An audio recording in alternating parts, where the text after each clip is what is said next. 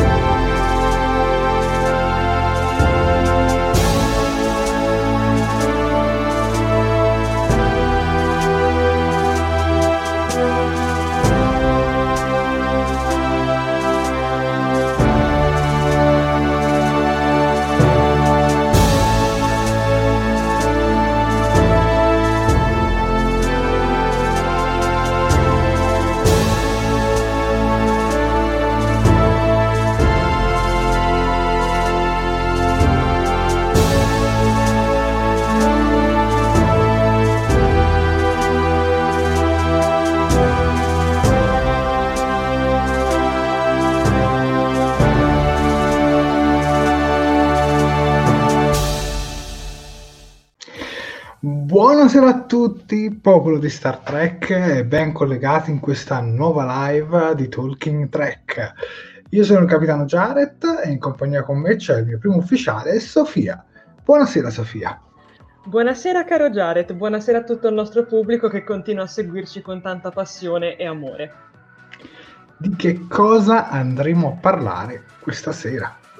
Allora, caro Jared, questa sera recensiremo il tredicesimo e ultimo episodio della terza stagione di Star Trek Discovery, denominato Quella Speranza Sei Tu, parte due, diretto da Olatunde Onsunami e scritto da Michelle Paradise.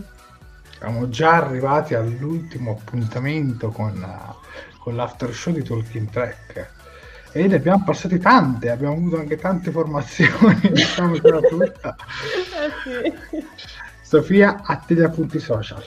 Ok, allora, prima di cominciare, come al solito, i soliti piccoli reminder che però io vi do ogni volta. Allora, io vi ricordo che la diretta va in live sia sul nostro canale di YouTube che sulla nostra pagina Facebook. Le mosse sono veramente poche e semplici. Per quanto riguarda YouTube dovete assolutamente mettere un bel mi piace al video, commentare come se non ci fosse un domani e condividerlo, perché più siamo e più ci divertiamo. Ma inoltre c'è un'altra cosa importantissima che dovete ogni volta ricordarvi di fare, soprattutto per i nuovi arrivati. Infatti vi dovete iscrivere assolutamente al nostro canale e una volta iscritti dovete cliccare sulla campanellina delle notifiche per essere sempre aggiornati ogni volta che andiamo in diretta oppure che facciamo uscire un nuovo video. Per quanto riguarda Facebook, la storia è più o meno simile, infatti anche lì mi raccomando mettete un bel mi piace alla diretta, commentate come se non ci fosse un domani, condividete su, da, da, dappertutto, intasate i canali Facebook di tutti i vostri amici e soprattutto anche lì mettete un bel mi piace alla nostra pagina. Mi sembra di aver detto tutto adesso per cominciare e quindi Jared ti rilascio di nuovo la parola. Beh, direi che è arrivato il momento di salutare i nostri spettatori e cominciamo da Sandro Albinati che ci dice buonasera e ben trovati a tutti. Buonasera anche a te Sandro. Poi abbiamo l'immancabile Assunta che ci dice U S S Enterprise chiama U S S Talking Trek, si vola. Ciao Assunta, ben collegata in questa nuova diretta. Poi abbiamo Eder Air che ci dice buonasera a tutti, buonasera anche a te. Poi abbiamo Positron settantasei che ci dice ben trovati da Jared, Sofia e tutti, non commento la puntata nei saluti anche se quei fatti sono accaduti, non dirò degli ascensori pazzi né di tutti gli schiamazzi, arriva piano piano il Ham Capitano. Fantastico, abbiamo un'altra persona con le rime, stiamo diventando un grande Positrone. Buonasera. Poi io faccio i prossimi due saluti e ti passo la parola. Stefano uh-huh. Anges, il compositore della nostra sigla, buonasera anche a te. E poi abbiamo il nostro Mulano Alessio Martini che ci dice Jolan True, Jared e Sofia. Jolan True, anche a te. Jolan True, e passiamo di nuovo dal romulano all'italiano con Davide Spano. Ciao amici miei, anche stasera si vola. Eh sì, vogliamo, vogliamo proprio stasera, caro Davide. Innanzitutto buonasera anche a te. Continuiamo poi con Riccardo Frasca, buonasera, buonasera. Um, andiamo avanti anche con il capitano Pike, buonasera Jared e Sofia, beh buonasera a lei, capitano, mi auguro che abbia passato delle buone feste ed una buona serata. Continuiamo con Roberto Politi, ciao, ciao anche a te caro Roberto. Continuiamo con Alberto Palazzolo, ciao ciao, che ormai è diventato il suo saluto di rito a tutti noi e che ci manda anche ben tre lunga vita e prosperità, quindi... Anche Grazie. A te carissimo, ti ringraziamo. Um, continuiamo anche con Gigi Me- Merdanzio che ci dice buonasera a tutti, buonasera anche a te carissimo Gigi, penso che sia la prima volta che ti vedo, quindi in caso ben arrivato, ben trovato. Inoltre io passo all'ultimo, anzi al, all'ennesimo romulano che abbiamo qui, infatti abbiamo Simone Sala che ci dice Jolan True, saluti da Nivar, quindi siamo freschi freschi di riunione. Io ti direi che leggo anche Giusy Morabito e poi ti rilascio la parola. Infatti Giusy ci dice un bel si vola e quindi voliamo Giusy, voliamo alti e intanto io passo la palla a Jared.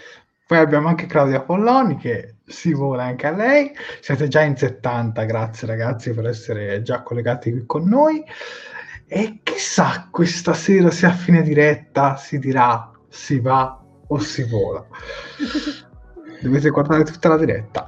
Poi eh abbiamo sì. Gatto Nudo, ovvero Mauro Vallanti, che ci dice il Vallanti è un fiero avversario, piuttosto abile e direi un Positrone settantasei. Poi abbiamo Michele Scramoncin, buonasera, buonasera anche a te Michele. Poi abbiamo Giordano Bracalente, buonasera anche a te Giordano. Poi Ivan Salvaggio, buonasera. Daniele Pinna, che ci fa un ciao più un bel... saluto vulcaniano. Daria Quercio ci dice buonasera viaggiatori dell'etere. Eh, però vedi, queste frasi per iniziare anche le dirette non sono male. Vero, vero. Te la ruberemo prima o poi, Daria. Poi abbiamo Mariano Stavilo, Stavolo che ci dice buonasera, buonasera anche a te. Poi leggo gli ultimi due e ti ripasso la parola. Okay. Con uh, Santino Romano che ci dice buonasera ragazzi con tre saluti. Vulcaniani. Ciao a tutti, oggi si vola. Meno male che è uno spoiler senza contesto. Sto Poi abbiamo decisamente più Star Trek, la nuova sigla, ci dice Alessio Martini. Sì, dai, come avevamo detto nella scorsa diretta, poi più tardi vi faremo sentire anche la versione estesa che è veramente molto molto bella. È una sigla che si adatta più alle immagini, quindi eh, rende la nostra sigla quasi una sigla di Star Trek, vero e proprio, no? Astronavi che passa tra i pianeti, ne passano addirittura due, eh, l'Enterprise e la Defiant. Magari poi in un futuro ci metteremo anche la Voyager, eh, la Discovery, chissà. Poi abbiamo l'immancabile Davide Fuscillo che ci dice ciao ragazzi, eh, Giusimo Rabito che ci dice Capitano Jaret, mi ha fatto le flash, e numero uno Sofia. E poi direi di passarti la parola, Sofia. Ok, continuiamo con Tino De Francesco, buonasera, buonasera anche a te. Uh, continuiamo con Vincenzo Lamia, ciao a tutti, ciao caro Vincenzo, anche lui sta diventando ultimamente un ospite fisso, anzi un commentatore fisso delle nostre dirette, e noi siamo super contenti di questo. Continuiamo poi con, uh, um, eccolo qui, Danilo Tavano, buonasera Jaret e Sofia, lunga vita Star Trek, lunga vita anche a te e soprattutto buonasera anche a te. Continuiamo con William Phillips, ciao a tutti, ciao William. Andiamo avanti anche con Davide Caldarelli, altro immancabile che ormai ci segue da quel dì, come si suol dire, che ci dice buonasera a tutti e come sempre lunga vita e prosperità a tutti. Lunga vita e prosperità anche a te, carissimo. Continuiamo anche con Samantha Issic, ciao a tutti, ciao Samantha, è un piacere vederti qui con noi. Um, continuiamo con Riccardo Galletti, qui andiamo di storici ragazzi, eh, che ci dice buonasera, stasera ascolto e basta perché sto guidando. Non ti preoccupare Riccardo, anzi speriamo di riuscire a tenerti compagnia. Dove sei diretto? Ce lo dirai quando arriverai.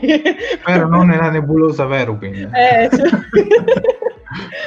Poi andiamo avanti. Vabbè, è bello questo effetto radio, no? Sì, decisamente, spero di sì, almeno per Riccardo, spero di potervi, che gli, che riusciremo a tenergli compagnia. Allora mi devi leggere questo di Quad. No, questo di Quad mi rifiuto perché te già le mio... Te lo traduco io, secondo Vai. me dice lunga vita e prosperità. Buonasera. Sai che ho questo sospetto anch'io. Poi Quad, mandami la versione tradotta. Eh, Sara, descrivi, dici poi che cosa ci vuoi dire. Guarda, leggo ancora un paio di persone e poi ti rilascio la parola, Jaret. Continuiamo infatti con Antonio Morano, salve a tutti i trekker vicini e lontani, benvenuti in questa serata condotta da due straordinari umani. Oh, che caro, grazie, grazie. Tesoro, ben ritrovato. Um, guarda, continuo anche con Valeria Ferrario che ti dice buonasera belli, buonasera a te bellissima, e direi che a questo punto ti ripasso la parola, Jaret. Allora io saluto Diego Quattrone, buonasera. Poi abbiamo Alessandro Fiori che ci manda due lunga vita e prosperità, lunga vita e prosperità anche a te, due volte. Poi arriva, abbiamo Savio Zazà De Vita che ci dice buonasera a tutti, Talking Trek è il vero grande fuoco. Oh mamma! Poi, se vuoi ho un gatto che miagola, se entra scatena il grande fuoco nella diretta. Oh no! Purtroppo sì. Poi abbiamo Antonio De Stefano che ci dice buonasera trekkers, è un piacere trovarsi qui ed è un piacere per noi averti qui. Poi abbiamo il capitano Pike che ci dice sono nel mezzo di una missione con l'Enterprise, vedi anche lui ci ascolta per radio, no? Poi abbiamo Marco Nazzaro, ciao Marco, ciao a tutti, ciao anche a te. Poi abbiamo Dario Gerbino o Gerbino, non l'ho mai capito, comunque ciao Dario. Gerbino, non c'è l'H davanti, quindi penso che sia Gerbino. Chissà quante volte che l'ho storpiato, scusami. Poi abbiamo Vasco Piccoli, ciao a tutti, ciao anche a te. Poi abbiamo William Paghini che ci dice buonasera ragazzi, la terza arrivata è andata, momenti deludenti ed emozionanti per i nostri occhi luccicanti. Viva Star Trek, anche questa è di rima, eh? Abbiamo creato dei mostri per i nostri spettatori. Davvero? No, anzi, non noi, Mauro. Mauro. Poi leggo l'ultimo, che ti rimane sempre difficile, ti passo la parola. Con Cinci Skin, oramai lo leggo così. Buonasera a tutti, ma come dobbiamo fare con questi sceneggiatori di Discovery? Come dobbiamo fare? Fra poco lo sapremo. Eh. Buonasera Cinci Skin. Prego. Ok, c'è qui il caro Daniele Amore, buonasera con ritardo, vai tranquillo Daniele, non, nessuno è ancora in ritardo perché siamo ancora ai saluti iniziali, quindi tranquillo. Um, andiamo proprio, anzi, proprio con Mauro, il fu citato Mauro Ballanti, che ci dice conclusione epica e suntuosa, qui ci cita miti classici, con perizia vorticosa è un epilogo complesso, ricco e metaforico, Talking Trek oggi e sempre è ne- è, mi è nel cuore più del solito, amore. Sei fantastico, cioè diventi ogni volta che tra l'altro appunto è dato vita ad, praticamente a un club di poeti maledetti direttamente dentro Talking Trek. Un giorno faremo la gara, eh? Li mettiamo sì, tutti in diretta. Sì, sì, certo. E poi io ci faccio il libriccino, così almeno me li conservo tutti. Andiamo avanti anche con Exodus duemilaventi che ci dice ciao ciao, che volo. Beh, voliamo tutti insieme, quindi ciao anche a te, caro Exodus. E poi, oddio, mi ha fatto... eccolo qua. Andiamo avanti con Walter Loggetti che ci dice ciao a tutti, ciao anche a te caro Walter, che tra l'altro ci annuncia sotto dicendoci appena finito ora di vedere la puntata. Oh, quindi caro Walter, rimani con noi mi raccomando, così ne lo parliamo. Vedete che le undici e mezza è l'orario perfetto. Eh sì. Prima serata starete ancora tutti vedendo l'episodio, subito dopo l'after show. Esatto, esatto. Continuiamo con Mauro Fantuzzi che ci dice buonasera a tutti, io ti direi che leggo anche Flavio Galzignato e poi ti rilascio la parola, infatti Flavio ci scrive salve a tutti, salve anche a te carissimo. Poi ho Ciro Faicchia, ciao Ciro, ciao anche a te. Eh, poi abbiamo Rita Corruzzi che ci dice la verità, siete due persone splendide, Giada e Sofia. Grazie Rita, grazie. Tra l'altro siete già in ottantacinque, fantastici, dai che dobbiamo toccare cento, con Star Trek Picard avevamo toccato centocinque, l'ultima puntata, una cosa del genere. Sì, è vero. Poi abbiamo Fuad che ci dice, era un banale, buonasera. Però io ho detto, è lunga vita e prosperità e buonasera, quindi qualcosina l'ho presa, dai. Comunque mi piacciono i saluti interculturali. Poi abbiamo Mauro Marotta, buonasera per l'ultimo appuntamento di questa stagione, niente P C, vi guardo su tivù da sessantacinque pollici, siate stupendi, grazie Mauro, oh. veramente grazie di cuore. Comunque per chi avesse una, una smart tivù eh, ci potete seguire anche con YouTube, perché basta andare sull'app, scrivere Talking Trek e, e entrare nella diretta. Può essere utile, conosco qualche spettatore che magari ci guarda dalla tivù e poi commenta con il cellulare tipo da Facebook, fantastici. Poi abbiamo Mauro Testani, buonasera, buonasera anche a te Mauro. Poi abbiamo Sergio Fabbi che ci dice ciao ragazzi, è bello vedervi e sentirvi e noi è bello vederti a te eh, fra i commenti. Eh, stiamo diventando, sta diventando il club di poesia della federazione. In effetti. Facciamo gli ultimi saluti veloci con uh-huh. ah però aspetta c'è Fuad che ci dice per la prossima stagione inizierò a mandare rime in lingua e eh, vabbè lo puoi fare anche con Lower Decks perché fra un pochino ci arriviamo, tra l'altro siete arrivati in novanta ragazzi, dai dai che arriviamo a cento, novanta fra Facebook e YouTube collegati in contemporanea, eh? novantuno addirittura adesso. Poi abbiamo Tino De Francesco ci dice già finita la terza stagione, bellissima. Eh, le divise stupende, comunque poi ci arriviamo a parlare di tutti gli argomenti, non vi preoccupate. E eh, poi abbiamo l'ultimo che è Claudio Parente che ci dice salve. E in realtà questo... non è l'ultimo perché hai saltato a pie pari Luciano Puglielli che ci dice allora, ciao. Sembrava l'avevo detto, ma abbiamo anche eh, Gaetano e poi abbiamo finito, no, poi c'è un commento di Antonio De Stefano, ci dice concordo con Rita, Jared e Sofia siete mitici, no, siete mitici voi che passate questa serata in nostra compagnia. E nemmeno facciamo in tempo a salutare l'ultimo che ne arriva un altro con uh, Fernando Mancini che ci dice ciao ragazzi, finito di vedere ora il finale di stagione, bellissima puntata, allora guarda sei nel luogo perfetto perché proprio oggi, proprio a quest'ora, fra pochi minuti cominceremo a parlare di questo nuovo episodio, ma prima di parlare di questo nuovo episodio vi andiamo a mostrare la sigla di Talking Trek versione estesa.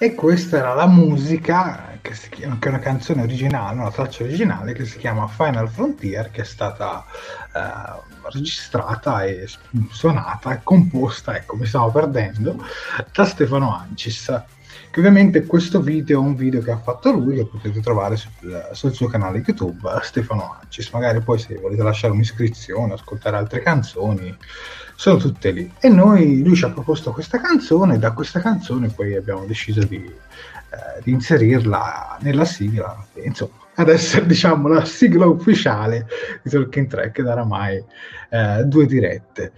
Proviamo a leggere qualche commento in merito, poi passiamo alle foto del pubblico. Abbiamo anche qualcuno arrivato all'ultimo minuto, Jared, se ti, se ti può interessare. Sì, vai. Abbiamo infatti, eccolo qui, Eh, guarda, sono arrivati proprio quando abbiamo mandato la, la versione estesa della sigla. Infatti abbiamo Fer- Fernando Mancini che ci dice: ciao ragazzi, finito di vedere. Avevi allora, letto questo commento? Avevi letto, oddio. Allora forse sì. Mino Comunque Cigliola... c'è un'altra volta. Comunque, scusate. Mino Cigliola, buonasera a tutti, buonasera anche a te. E Andrea Parolo che ci dice: a, a ciao, meravigliosi e simpaticissimi. Ah, e abbiamo anche infine, eh, eccoci qui, Riccardo Canil, ciao a tutti, sono ancora emozionato per la sigla finale. Penso che a questo punto l'abbiamo veramente letti tutti, scusa l'interruzione caro Jared, prego. Vabbè, io leggo i commenti sulla nostra farò di sigla, con Daniele Amore che fa i complimenti a Stefano, anche William Phillips, anche Claudia Polloni, anche Vincenzo Lamia, eh, degna di una, eh, di una serie vera e propria, complimenti. E sì, poi... accompagnata diciamo con il nostro video di Talking Trek, secondo me rende ancora di più rende ancora di più perché si adatta ancora meglio alle nostre immagini. Però è bello anche questo effetto curvatura in questo suo video eh, che ha realizzato. Eh, complimenti per la nuova sigla Jared e Sofia, bravo Stefano Ancis, spettacolo molto bella, meglio la versione lunga, eh sì, sicuramente molto più bella da ascoltare, ma, ma insomma tre minuti di sigla sono belli lunghi. Se ci fate caso, la, la nostra sigla la facciamo durare circa un minuto. Il tempo per, per farvi arrivare nel momento in cui vi arriva la notifica eh, in cui siamo online. Poi so che ci sono alcuni di voi che stanno in attesa e siete fantastici. Per esempio, prima ne ho letto una ventina su YouTube in attesa. Però è anche il momento in cui ti arriva la notifica, nel frattempo che arrivi passa quel minutello. Ok, direi eh, grande musica e grande anche l'effetto curvatura, ci dice Davide Fuscillo. Stefano Ancis ringrazia tutti i nostri spettatori, noi ringraziamo anche te. Eh, bella la sigla in curvatura, bravo Stefano, eh, mi hai rapito, complimenti, bella sigla, eh, bellissima, posso metterla come suoneria o c'è il copyright? Devi chiedere a, de, devi chiedere a, a Stefano, comunque eh, se non mi ricordo male non ci dovrebbe essere, altrimenti sta diretta crollerebbe. E sappiamo qualcosa di copyright, se qualcuno si ricorda, poi molto velocemente poi andiamo a parlare di Star Trek, eh, se qualcuno si ricorda quando recensivamo la seconda stagione di Star Trek Discovery ogni tanto mandavamo queste clip sottotitolate da noi. Il problema è che poi a un certo punto Star Trek ha detto no, basta, ci metto il copyright anche su queste clip. Esatto. E non le abbiamo potute più mandare, purtroppo. Comunque, andiamo a mostrare velocemente le foto del nostro pubblico perché poi dobbiamo iniziare a parlare di questo episodio. E cominciamo proprio dalla prima, che proviene dalla nostra carissima Assunta Viviani, che ci manda tre bellissimi screenshot eh, dalla scorsa diretta con, con tre momenti differenti. In uno, l'applauso finale al nostro pubblico che ci ha seguito fino a tardi. In un altro, quello sotto a sinistra, credo siano tipo gli appunti social di Sofia.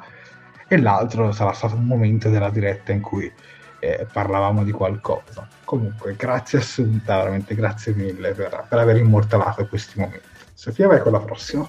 Certo, continuiamo con William Paghini che anche lui ci ha mandato ben tre fantastici screenshot Um, allora, partiamo dal principale, da quello più grande. Infatti diciamo, diciamo che vediamo il momento in cui stiamo praticamente dicendo quanto sono carini i bot, i dot ventitré della, della federazione. E poi negli altri due, beh, devo dire che, allora, per quanto riguarda quello in alto, mh, William, mi hai colto in un, appunto nella stessa espressione quasi di Assunta, molto concentrata. In quello sotto sembra un po' confusa, sembra un po' a metà tra gli occhi lucidi per aver appena visto i dot ventitré e l'aver pensato a qualcosa di completamente bacato nella mia testa, quindi bravissimo William, hai colto proprio il momento giusto, quindi grazie mille, e anche tu hai, hai fatto degli screenshot veramente fantastici. Um, andiamo avanti? Saluto, sì, saluto ah, proprio sì. Ma Ciro Salvato, buonasera a tutti carissimi, buonasera anche a te caro. Andiamo avanti con il prossimo. Eccoci qui. Ah, l'immancabile Mauro Vallanti, che devo allargare la visuale perché comunque uno screenshot dal, dal nostro scorso episodio credo sia di salute iniziale, almeno da quello che vediamo nel sottotitolo, perché chi non lo sapesse magari lo scopre soltanto adesso. Eh, per chi segue la diretta indifferita, eh, con il telefono ma anche con il P C ci sono i sottotitoli con i vari momenti della diretta. Esatto. Perché per esempio se tu segui la diretta domani e magari vuoi saltare tutta questa parte in cui introduciamo le foto, i saluti a tutti voi e vuoi passare direttamente all'analisi, eh, trovi il momento esatto con il momento il minuto esatto dove saltare e arrivare direttamente alla parte diciamo magari che ti può più interessare. Comunque ci ha mandato il nostro caro Mauro Vallanti un pezzo di giornale in cui è scritto si fa operare per avere orecchie aliene. Quasi quasi lo faccio anch'io. E poi quelli ventiquattro, Sofia, che cosa sono?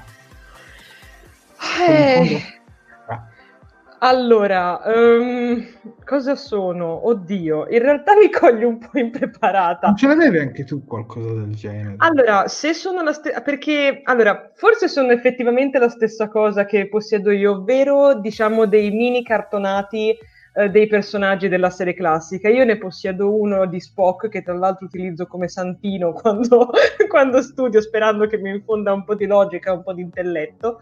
E questi sembrano essere proprio quelli appunto di, del capitano Kirk e di, e di Ura, quindi molto molto carini davvero. Mi piace il fatto che abbiano intorno a loro il, il quadratino nero con riportati i nomi, molto molto graziosi devo dire. Dacci la conferma che siano effettivamente quelli, perché ti dico, a vederli così mi, mi paiono proprio. Però sono dei pesci media, come stiamo sì a... assolutamente assolutamente come la serie classica, fantastici. Con le foto del pubblico dovremmo aver finito.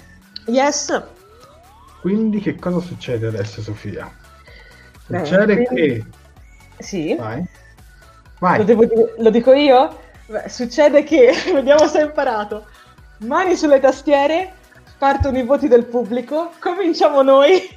A questa mandata, visto che l'ho annunciato io, comincia Jared, poi vado io e poi va tutto il nostro pubblico. Appunto dobbiamo dare un voto da uno a dieci a questo finale di stagione, della terza stagione anzi, episodio tredici, Quella speranza sei tu, parte due. Quindi mani sulle tastiere e cominciamo. Ho detto bene?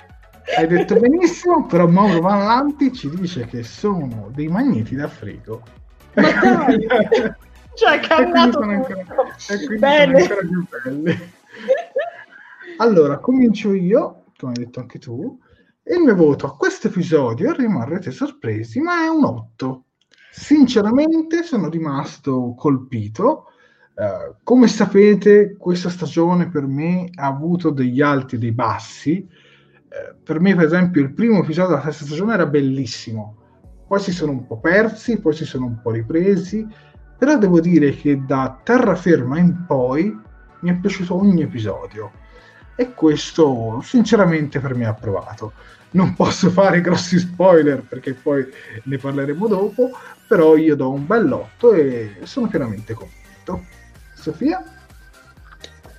Allora, diciamo che la mia scelta del voto, ti dirò Jared, non è stata affatto facile stavolta, um, perché comunque ho dovuto rivedere l'episodio due volte prima di prendere un'effettiva decisione e a conti fatti ho deciso di fare un po' una media, quindi il mio voto per stasera è sette, ma è, è un sette diciamo un, un po' particolare, perché ci sono tante cose che non mi sono piaciute, ma tante altre che mi sono piaciute parecchio, quindi ho cercato di fare un po', un po' una media. Sicuramente è stato il finale che in parte non mi aspettavo, cioè nel senso, nonostante comunque l'episodio fosse per molti versi prevedibile, anche a livello di trama, però non era il finale che, che mi sarei aspettata per questa terza stagione. È un bene o un male, lo scopriremo andando avanti nella diretta, quindi ripeto, io vado con un sette e vediamo, magari potrei anche cambiare idea nel corso de- della diretta, come è successo qualche altra volta. Quindi guarda, niente. Io ero su un sette e mezzo, sì, ma gli ultimi dieci minuti mi hanno fatto salire un otto. Poi gli ultimi due, tre in particolare, per guarda, me sono stati molto emozionanti. Posso, posso fare una piccola confessione? Quando poi lascio la parola al pubblico, giustamente. Quando l'ho visto la prima volta, ovvero stamani mattina, gli volevo dare cinque e mezzo. Ecco. Sicuro, cioè te lo, te, te lo posso garantire, gli volevo dare veramente cinque e mezzo. Poi l'ho riguardato in italiano, l'ho studiato per benino e appunto ho deciso di alzare il voto, perché effettivamente a una seconda visione mi ha dato un po' più di soddisfazione, però ripeto mm. purtroppo ho avuto un po' di difficoltà, ma non perdiamo altro tempo e continuiamo con il nostro pubblico. No, io ce l'ho apprezzato in ambe due le versioni, mm. anche se quella battuta alla fine forse viene meglio in inglese, secondo me perde un po' di sfumatura poetica, diciamo, in italiano, ma non voglio spoilerare, anche se esatto. Oramai di sti voti ne abbiamo parlato tante all'inizio diretta. Quindi andiamo a leggere il nostro pubblico. Ovviamente uh-huh. ci tengo a dire che i nostri sono pareri personali, certo. Noi non siamo i fantomatici esperti che sono al livello di chissà che cosa, siamo semplicemente appassionati di Star Trek quanto voi, quindi se noi a un episodio vi diamo, che so, cinque, voi dieci, non vi dovete offendere, come nel caso noi dovessimo dare dieci, voi doveste dare cinque, è soltanto esatto. la nostra opinione, non, non vi struggete nel caso. Esatto. E direi di andare a leggere proprio dai primi, e credo il primo sia Riccardo Frasca, esatto. che dà un dieci, e già partiamo con un super voto. Uh, poi abbiamo Davide Spano, che però adesso aspetta, metto in primo piano, almeno non più oscuro. Uh-huh. Uh, delusione, delusione, delusione, la sospensione dell'incred- dell'incredulità stasera va applicata in maniera esagerata, e non c'è abbastanza spazio per elencare tutte le illogicità di questo ultimo episodio e non solo. Uh, definire eh, ridicolo la spiegazione del grande fuoco è un eufemismo. Il voto quattro, e sono stato generoso perché doveva essere tre. Più avanti vi dirò cosa ho per, cosa ha permesso di guadagnare il, un punticino. Bocciati senza appello tutti gli sceneggiatori. Non la penso come te, però sarei lieto di, insomma, di, di capire le tue motivazioni nel corso dell'analisi uh, all'episodio, perché alla fine, ragazzi, noi lo diciamo sempre, l'ho detto anche prima, uh, non, non importa se siete lontani o vicini dal nostro voto, questa è una community aperta a tutti, ecco. Esatto. Uh, poi abbiamo Walter Loggetti, che dà un sette e mezzo, poi Riccardo Canilla, che dà un voto nove, poi Santino Romano con otto, Uh, Rita Coruzzi dieci più più più. Il mio voto uh, per l'episodio è nove, mi è piaciuto, per Assunta Viviani. Poi abbiamo un commento che purtroppo non possiamo leggere tutto, perché mi sa che, che te l'ha tagliato, credo. Comunque te lo leggo fino a dove sei arrivato, magari nel caso ci mandi la seconda parte. Uh, ragazzi, cosa dirvi? Non... Non solo, quest'ultima puntata le supera tutte col botto, saltando letteralmente, saltando letteralmente Citta, ed evidenziando tutti gli, spe- gli, spe- gli aspetti, o quando metti gli occhiali, eh, ed evidenziando tutti gli aspetti che tutti abbiamo notato nella serie Discovery, sia tecnici che pragmatici. Tecnici, fotografia, prestazione attoriale, trama, colonna sonora. Pragmatici, senso della storia, risposte, valore della federazione, di ciò che muove, riferito soprattutto alla fase finale, la frase finale sugli alieni e l'essere alieno. Mi tira su di botto tutti i voti precedentemente dati. Ah no, mi sa che è, è tutto il commento. perché a volte se scrivete qualcosa di troppo lungo non ve lo taglio. Esatto. Però vedi, cioè, fantastico, si passa magari da una persona molto delusa, come, come Spano, ad Andrea Parolo, che invece è totalmente l'opposto. Eh, Edus duemilaventi, eh, voto puntata otto virgola nove tre tre tre tre, periodico. sei più Su'Kal. F O A D. Vincenzo Lamia concorda con me. Eh, Alberto Palazzolo, voto nove. Bellissimo finale di stagione, voto nove, Ivan, Sar- Ivan Servaggio. Valeria Ferrario, purtroppo un sette, né la spiegazione del grande fuoco né risolvere il salvataggio della Discovery è stata all'altezza degli altri episodi iniziali. Vi trova d'accordo? Guarda, Valeria? A me in particolare ci sono due scene che non mi sono piaciute, ma le altre tipo le, le ho adorate, per quello che ho dato un otto. Eh, mille mila Tino De Francesco. Uh, William Pachini, si salva il finale, giusto il ritorno di Burnham anche se mi rode, mi devono spiegare uh, quanto è grande la Discovery, voto sette. No, aspetta, hanno saltato un paio, scusate, leggo Sergio Fabbri il prossimo e ti passo la parola. Per me è un bel nove, visivamente bellissimo, alcune incongruenze non ci stanno, il problema è sempre quello, l'ultima puntata di ogni stagione è troppo veloce, tralasciando, tralascia tante spiegazioni e arriva alle conclusioni, però è un bello spettacolo, confezionato bene, a me Discovery piace a prescindere. Okay. E questo lo Sergio Fabbri. Aspetta, devo leggere anche l'ultimo. Eh, non si può cambiare capitano ogni stagione, anche perché Saru è un'ottima base da sviluppare per avere un ottimo capitano. Finalmente abbiamo scoperto che a che serviva staccare le gondole, ci dice Cinceschini. Prego. Sì, io torno un pochino su perché vedo che sei arrivato praticamente in fondo e invece abbiamo William Paghini che ci dice si salva al l'ho finale. Letto.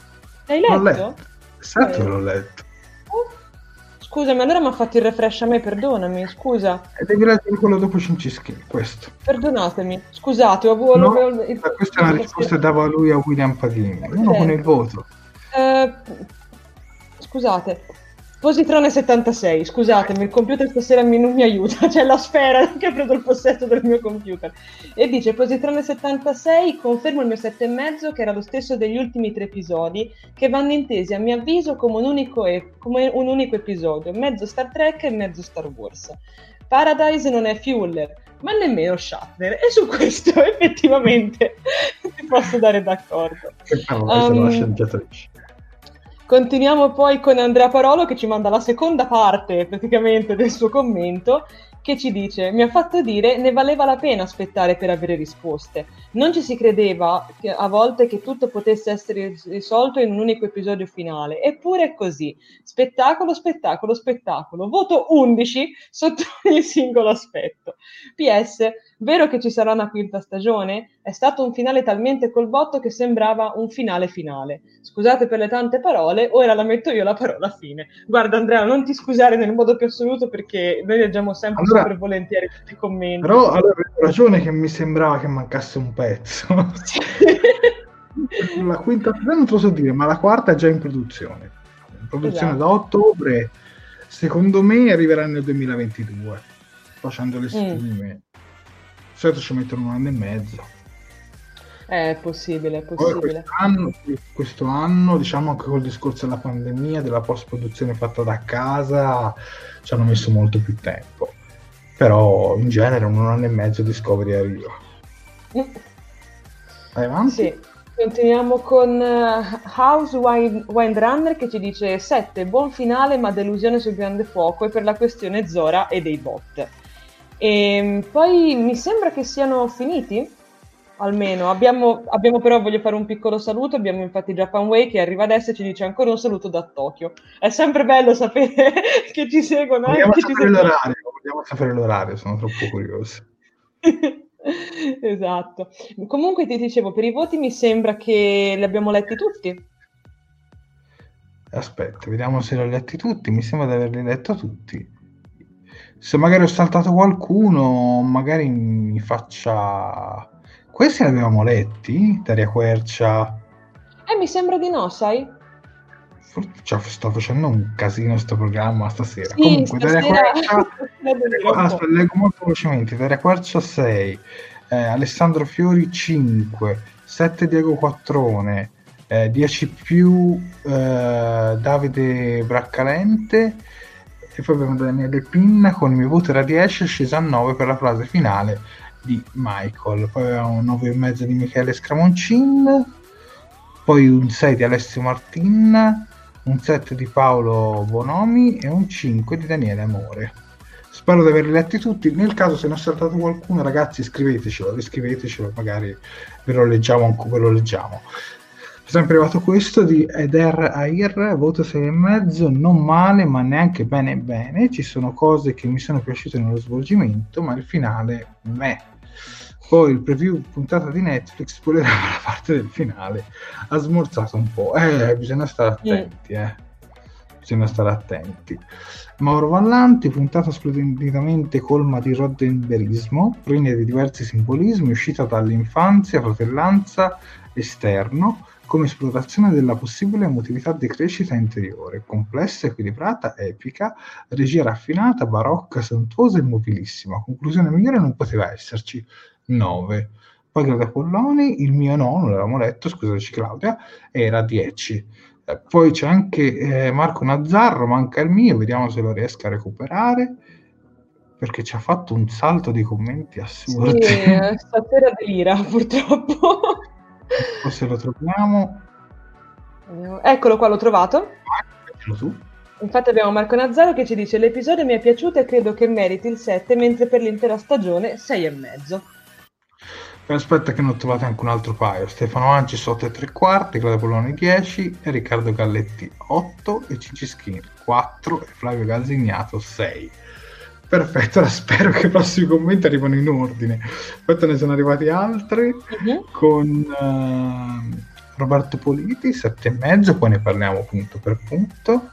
Uh, poi abbiamo qualsiasi voto inferiore a dieci non ha senso per me, e poi che abbiamo? Vediamo un po'. Uh, Davide Caldarelli, leggilo tu Sofia. Davide Caldarelli ci dice otto e mezzo, non posso dare di più perché ci sono dei dettagli che non mi convincono, un po' perché per me il finale è stato scontato, che però non è una cosa del tutto negativa. Eh, se ne avete saltato, sì, ne avete saltato qualcuno di commento, infatti stiamo cercando di recuperarli, ma purtroppo diciamo che ci sono arrivati in ordine completamente sparso, quindi vi chiediamo scusa. Se li abbiamo saltato, eh, riscriveteci e ve li leggiamo. Esatto, esatto, infatti abbiamo anche... Posso andare avanti con quelli che ci stanno mandando in questo momento, se vuoi intanto. Abbiamo infatti Claudio Parente che ci dice: comunque era un otto pieno, che è il voto che do anche a tutta quanta la stagione. Uh, continuiamo con Capitano Pike, voto dieci, e continuiamo con Riccardo Galletti che ti dice: i commenti saltano perché sono nella rete micidiale. E di no, è, è il programma olografico che è instabile, guarda. Ora... Non ci sia un altro grande fuoco, se no stiamo freschi. Aspetta, Andiamo aspetta, avanti. aspetta. Dobbiamo fare una cosa perché altrimenti eh, altrimenti non lo risolviamo. Okay. Eh, computer, esci fuori dal programma Talking Trek. Computer, riavviare il programma. Ecco, forse adesso mm. i commenti vanno per bene. Meglio da riaccendere, è sempre la soluzione giusta. Io direi che c'è, adesso ci è arrivato anche Savio Zazza De Vita che ci dice: d'accordo con Sofia, la prima parte but- bruttina può essere ripresa, voto sette, finale buono ma si poteva fare di più. E poi continuiamo con Alessio Martin che ci dice: comunque anch'io concordo con Sofia, la prima volta che ho visto la puntata avrei dato cinque, poi magari mi racconterai anche come mai, perché forse ci troveremo anche affini per certe cose. Andiamo avanti con Mauro, Mauro Fantuzzi che ci dice sei e mezzo. E allora, in questo momento i commenti che in arrivo sono finiti, mi sembra, quindi... Quindi almeno che non ne arrivano altri in questi ultimi minuti, esatto. Direi che possiamo anche cominciare con l'analisi. E esatto. Visto che non ne arrivano altri, spegnere e riaccendere sarà sempre il primo passo per la risoluzione di ogni problema. Eh, Dio. Qualcuno di voi prima ci ha detto che noi eravamo il grande fuoco, vedete? Il programma di streaming iniziava a diventare instabile, vedete? Sta crollando. Arrivano altri voti con uh, Luca Di Tullio un sei e mezzo, soprattutto portato in basso da mille trovate in stile Deus Ex Machina.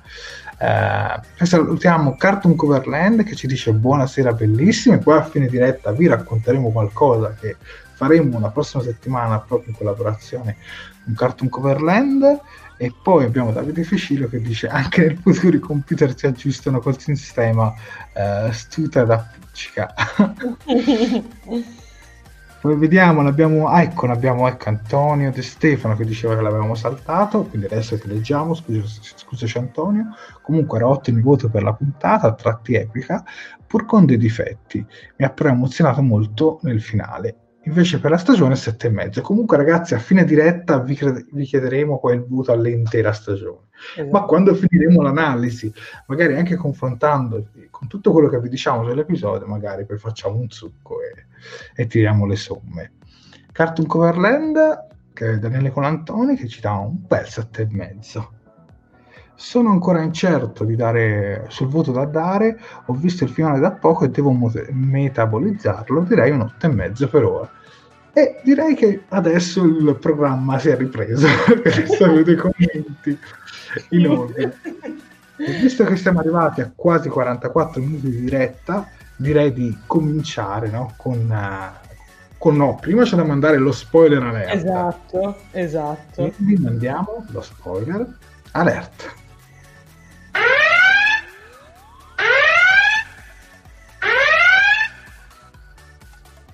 Che cos'è lo spoiler alert?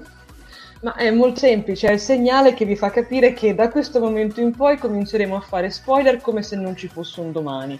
Quindi il, il regolamento è semplice, se avete già visto l'episodio rimanete qui, siete in, una, in un porto sicuro e potete commentare con noi e esporci le, le vostre idee. Se non avete ancora visto l'episodio, beh, fuggite, perché da questo momento analizzeremo proprio scena per scena o comunque momenti per momenti.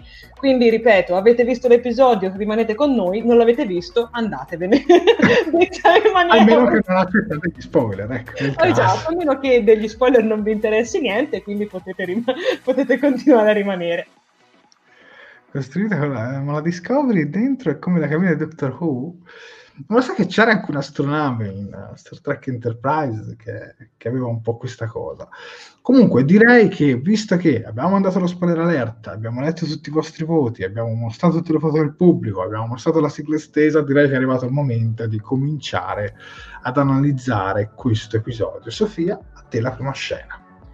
Ok, allora, dunque, dunque, dunque, la prima scena dice, diciamo che si apre con Culber e Saru che stanno peggiorando nelle loro condizioni con le radiazioni all'interno della nebula. Um, le ultime scandescenze di Su'Kal devono aver sfondato ulteriormente anche poi lo scavo della nave.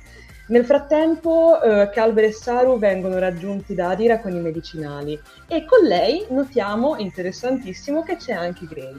Quest'ultimo, infatti, per la prima volta viene percepito anche da Saru e Culber. Infatti i due riescono a vederlo.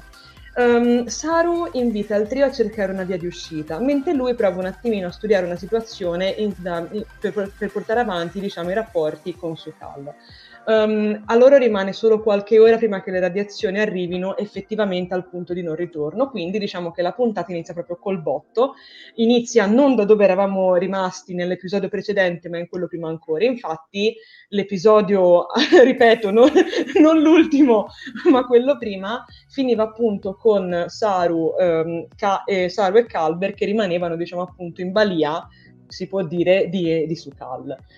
Mm, che dire di questo primo inizio? Sicuramente molto bello, qui ero molto presa nell'azione, anzi sono stata molto contenta di aver ricominciato l'episodio in questo modo, quindi di aver cominciato subito con eh, i, nostri, i nostri poveri beniamini che tra l'altro si trovano ancora nelle loro forme aliene, tra mille virgolette, che la simulazione ha dato loro. Per quanto riguarda il discorso di Grey, mi è piaciuto. L'ho trovato plausibile, l'ho trovato interessante e comunque io, cioè a me in realtà è sempre piaci- mi è sempre piaciuta più la, la trama tra lui e Adira e soprattutto anche un po' tutto il rapporto che si va piano piano delineando con Stamets e Culber, che diventano un po', come si vede soprattutto anche in questo episodio più avanti, delle figure quasi genitoriali per, per, per loro due. Quindi ti dirò, Jared, a me come inizio ha colpito molto e mi è piaciuto. Tu cosa ne pensi? Ma no, non mi è dispiaciuta affatto questa scena, mi è piaciuto anche molto il fatto che si vedesse Grey.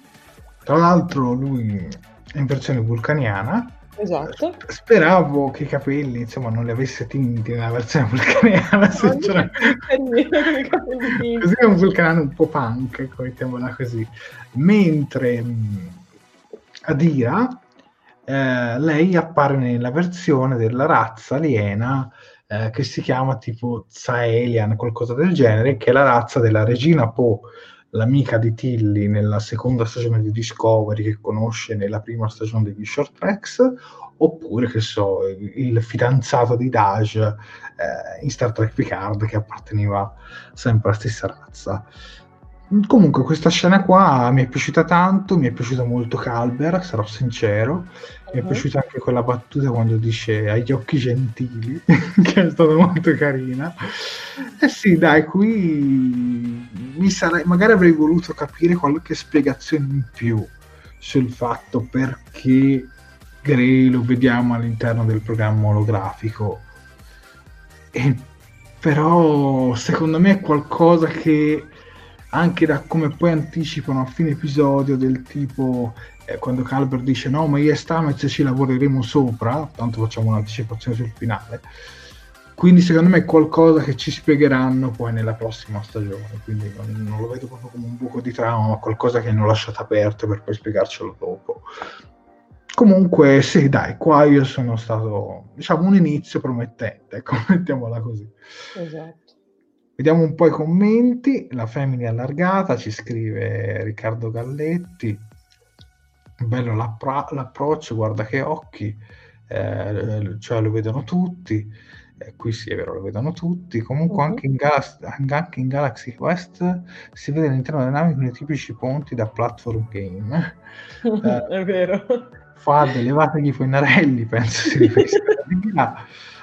Eh, Poi abbiamo, ecco, l'idea stupenda, non spiegata e immotivata, anche conoscendo da di lore di Star Trek, ce lo spiegheranno in futuro. Se ti riferisci alla cosa di Grey, penso di sì, perché se si devono studiare un modo, mi viene da dire, vai nel punto ologrammi, che se la Discovery è stata aggiornata, ma comunque in realtà anche nella prima stagione si vedeva una sorta di punto ologrammi all'interno della Discovery, anche se a me in realtà l'idea non mi piaceva affatto.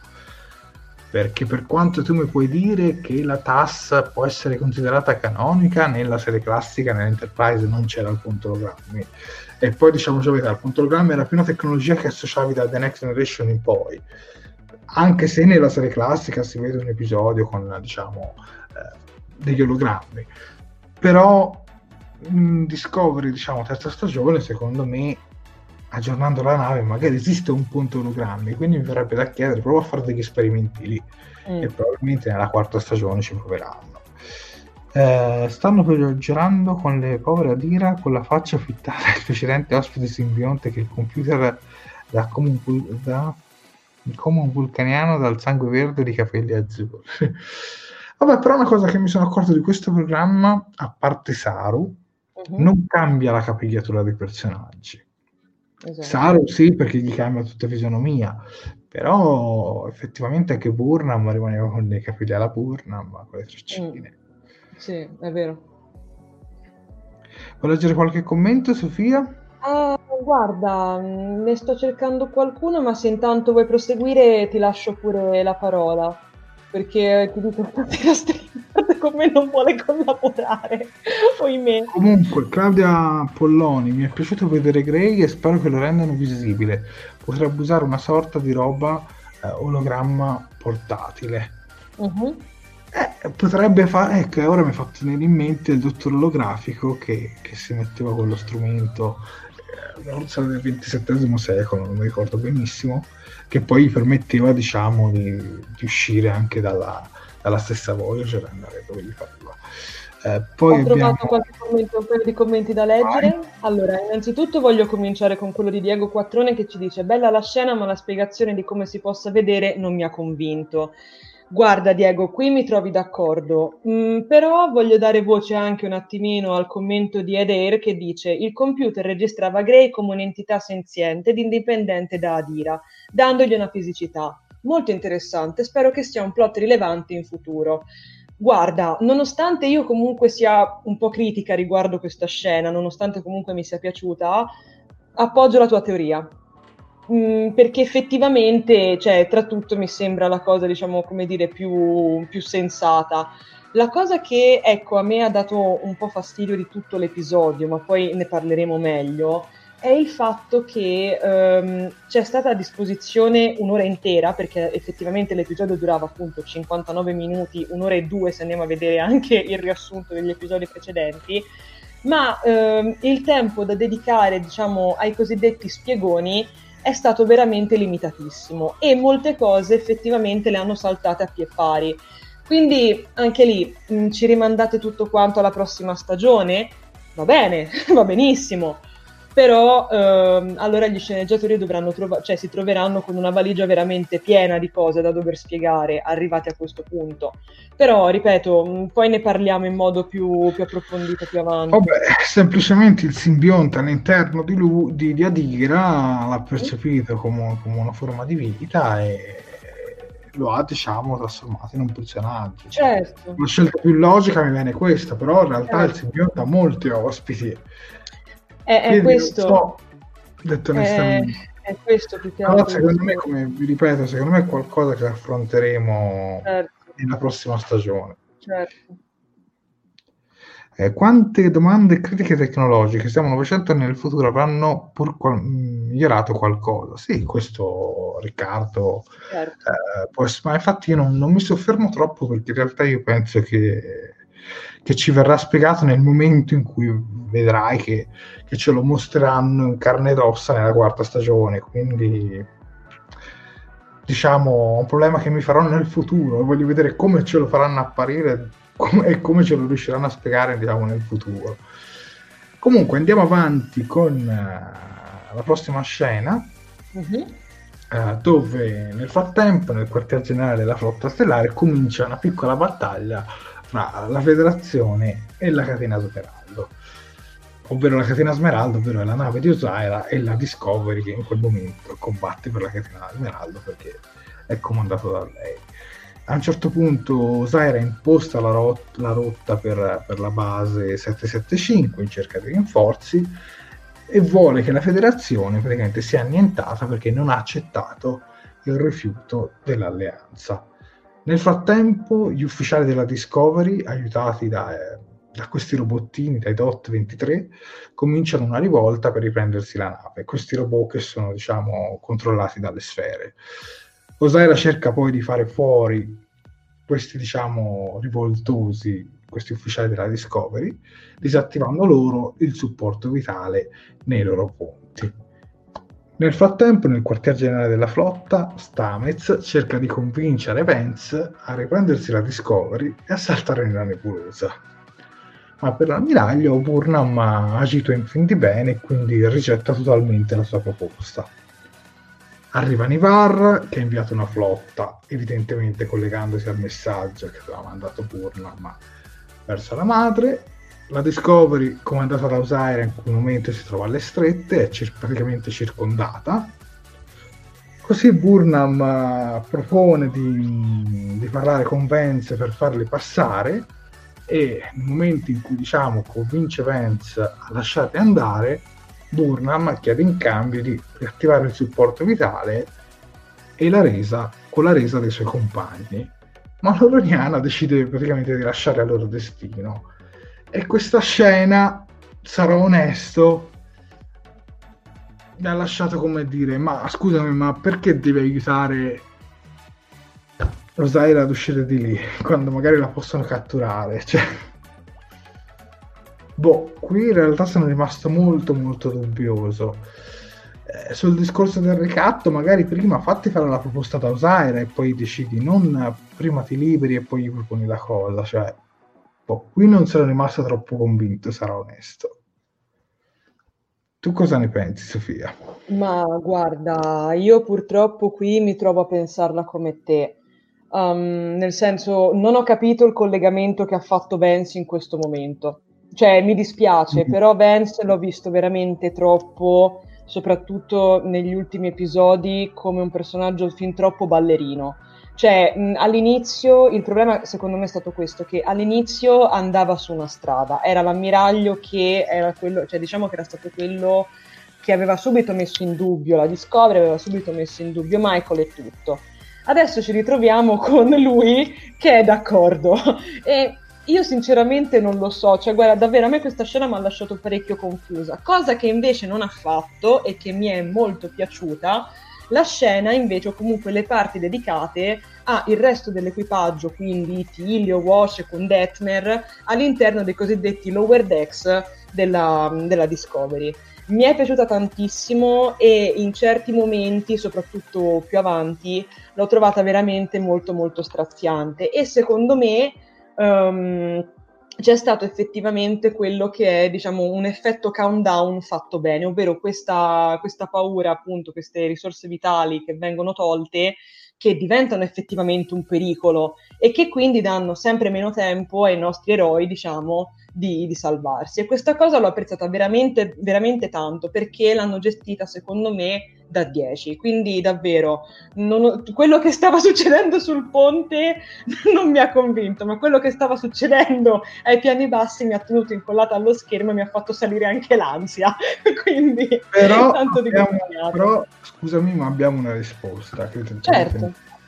Eh, Jared è accusato di uscire Osyraa perché si stava preparando a lanciare un attacco chimico-batteriologico contro la federazione e le navi venute in appoggio. Effettivamente ha ragione, perché adesso facendo mente locale, sì, sì, sì. E tra l'altro poi, se non ricordo male, quando i due parlano, lei le chiede di fidarsi di loro, ma soprattutto fidarsi di me, gli dice. Quindi esatto.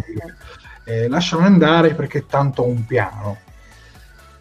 Però posso comunque dirla che l'ho trovata comunque una scena un pochino forzatella, mettiamola così. Poi le altre comunque bene o male mi sono piaciute, ma questa spiegazione mi ha lasciato un po', un po' così, perché intim- intim- intimamente l'ammiraglio ha sempre stimato Burnham. A un certo punto si può dire di sì. Certo. All'inizio c'era Saru che gli diceva: modera quando parli con l'ammiraglio, cerca di essere meno insubordinata e tutto quanto. Poi dopo, alla fine, Saru che si comportava da, da capitano, di, di, di, no, preferiva i modi di Burnham, ma è vero, hai ragione. Vance è un personaggio che non ho ben capito se mi è piaciuto o non mi è piaciuto in questa stagione, perché... molto lunatico, ecco. Esatto, eh, esatto. Walter Loggetti ci dice sì, molto tirata per i capelli. Eh, Jared e Sofia siete frizzati, non vi sento più, magari se qualcuno eh, ci può dare un feedback. Eh, ma quindi l'interno della Neva è una città con ascensore, questo poi ne, ne, ne parleremo. Questo poi ne parliamo più benino, ragazzi, non vi preoccupate. Comunque era qualcosa che si vedeva anche all'interno di qualche short track, se non mi ricordo male, magari era quello con l'Enterprise, però vabbè. mm. eh, ecco ora, ora va bene. Beh, Kirk ha fatto sempre la Kirk e Burnham agisce sempre come Burnham. Si diceva Walter Loggetti. Spiegazioni non troppo logiche che mettono in difficoltà la creatività di certi personaggi, purtroppo. Vabbè, dai, andiamo con, con la scena successiva, dai, andiamo con la scena successiva. Ok. Andiamo con la scena successiva che presenti tu, Sofia. Oh, allora, posso subito dire che questa è stata una delle mie scene preferite, ma andiamo subito a vedere che cosa succede. Dunque, in questa scena torniamo nel programma olografico all'interno della nebulosa. Saru cerca di ingraziarsi Su'Kal, invitandola a cucinare insieme il salmulem, una pietanza tipica kelpiana che Saru ha preso da suo padre. Um, Saru rivela a Su'Kal la sua vera natura, ovvero che è un kelpiano. Su'Kal quindi è sconvolto dalla rivelazione di Saru. Um, e però gli confessa che è deluso dal mondo esterno, poiché la federazione doveva venire a prenderlo, ma non è mai arrivata. Saru quindi eh, prova a spiegargli in modo molto delicato che cos'è la, che, cioè perché la federazione non ha potuto farlo. e Su'Kal perde per un attimo le staffe. A questo punto Saru lo invita a calmarsi e gli racconta del grande fuoco e di quello che esso ha causato. Guarda, mh, ti dirò la verità, Jared, questa penso che sia stata una delle mie scene preferite di tutto l'intero episodio, come avevo anticipato prima. Saru qui l'ho trovato magistrale, cioè è, è stato bellissimo, è stato fantastico, eh, ha avuto una maturazione durante questi episodi, perché non è più il Saru sfrontato che abbiamo visto, diciamo, appunto nel primo episodio in cui arrivano nella nebula, che si butta a pie pari dicendo eh no, ma noi siamo della federazione, bisogna fare questo e quest'altro, cosa che aveva fatto e che a me non era piaciuta, se ti ricordi. E invece appunto cerca di affrontare la situazione sì di petto, ma appunto avvicinandosi il più possibile a Su'Kal e vedendolo per quello che è, ovvero un bambino smarrito. Ehm, mi è piaciuto veramente tanto, mi è piaciuto anche il riferimento al piatto tipico um, kelpiano, che tra l'altro, se non mi sbaglio, viene fatto vedere anche nello short tracks dedicato appunto a Saru, quello The Brighter, The Brighter Star. Um, E soprattutto trovo che anche Su'Kal, che a me già piaceva molto, cioè già mi aveva convinto come, come personaggio, qui mi è piaciuto ancora di più. È molto bello, secondo me, il rapporto che, che si sviluppa tra loro due. Un po' più controverso invece è, poi ti lascio la parola, diciamo la regia che hanno scelto per, per, per, per questi momenti del, dell'episodio, ma in realtà che hanno scelto un po' per tutto l'episodio in generale. Infatti, all'interno di tutto l'episodio noi vediamo spesso questa telecamera molto ballerina, un po' come l'ammiraglio, che eh, diciamo spesso gira su se stessa, fa iniziare le scene in verticale e poi le sistema in orizzontale, e io l'ho trovato molto particolare. Non ti so effettivamente dire se mi sia piaciuta questa scelta di, di fotografia, perché non ho capito che cosa effettivamente mi volesse, come dire, mh, mi volesse effettivamente dire il, il regista con, con questo, però ripeto, mh, regia e fotografia a parte, per il resto trovo davvero che questa scena sia, sia bellissima. Tu che ne pensi, Jared? Bella, bella, praticamente Saru che gli fa un po' da fratello maggiore. Esatto. E do questa sensazione per tutto l'episodio, poi soprattutto alla fine. Esatto. Perché è un po' come se lui prendesse sotto la spalla questo orfanello e, e lo guidasse eh, nei percorsi importanti e nella crescita eh, di individuo. Veramente bella, bella, bella. Movimenti di macchina in stile Star Trek di Abrams, ci dice Stefano Ancis. Beh, Olatunde doveva essere Olatunde, se non ricordo male. Sì, Olatunde Tunzani è uno che Max diceva spesso scimmiotta troppo Alex Kurtzman. Però Alex Kurtzman, che si può magari criticare come sceneggiatore, come regista però secondo me è molto bravo, come regista. L'episodio Brothers della seconda stagione di Discovery per me è stupendo. Eh, vediamo un po', a volte mi devo dare un pizzicotto per ricordarmi che Sara è un attore coi fiocchi, eh, truccato, fantastico attore e personaggio. Dow Jones, eh, veramente bravo, sì. veramente bravo, lo, lo abbiamo sempre visto con i mascheroni, ma anche da essere umano così, diciamo, ha reso tantissimo, mi, mi è piaciuto veramente tanto. Non vi nego che era uno dei no che era è tuttora uno dei miei personaggi preferiti di, di Star Trek Discovery. Mm. Saru superlativo, Dow Jones è stato magistrale, tra i migliori attori di Star Trek, e lo penso anch'io, lo penso anch'io. Eh, poi bravissimo Saru, guida eh, con amore il bimbo a capire, eh, poi molti sono d'accordo con te, Sofia. Eh, questa scena è bellissima, ci dice Rita Coruzzi, di tutto l'episodio, di tutta la stagione, quindi questa scena è piaciuta a molti, ecco, mettiamola così. Ci sono quasi tutti, diciamo, commenti positivi. eh, Daniela Amore concorda con te sul movimento della, eh, della telecamera, veramente superfluo e fastidioso. Salutiamo il nuovo collegato Franco Leonarduzzi, buonasera anche a te. Questa fotografia è solo scelta estetica o ha un significato? Sofia? Allora, potrei pensare che abbia un significato per il semplice fatto che questo tipo di, di scelta fotografica di solito viene utilizzata quando ci sono delle scene d'azione e bisogna appunto mostrare la velocità e il disequilibrio. Quindi, siccome che quella in cui accade è una scena dove praticamente i personaggi stanno fermi, perché succede proprio nel momento in cui loro due appunto stanno, stanno mangiando la zuppa, mh, voglio vederla un po', come dice, se posso anche evidenziarlo, ah, il commento di Walter Loggetti, che dice voleva rappresentare la destabilizzazione del, mon- del mondo in cui erano, voleva farci sentire in bilico come lo sono per- i personaggi. Su questo Walter, guarda, ti do ragione e ti appoggio, però secondo me è stata una cosa talmente improvvisa, perché se, cioè, se noi l'avessimo già visto prima, negli episodi precedenti, un movimento simile così di camera, avrei potuto ricondurla anch'io ad una cosa simile. Però il fatto di non accennare mai a un movimento simile e buttarlo solamente all'interno di questo episodio non mi ha convinto. È questo più che altro la mia critica. Quindi ripeto, però ragazzi, cioè, se a voi è piaciuto assolutamente, anzi ditemi perché vi è piaciuto, così almeno comincia anche una, una, bella, una bella discussione. E, poi vediamo se ci sono altri commenti interessanti. Analisi di Sofia magistrale, che dice esatto. Grazie comunque. Davide Fascillo ci dice: Sofia, il disagio che percepisci tu Te, ti aiuta ad entrare nella scena e, ed a provare quello che provano i personaggi, ci dice Davide. Poi Francesco Laganà: Saru è un grande personaggio e spero di vederlo meglio approfondito, così come spero che ci sia una backstory anche degli altri ufficiali di plancia.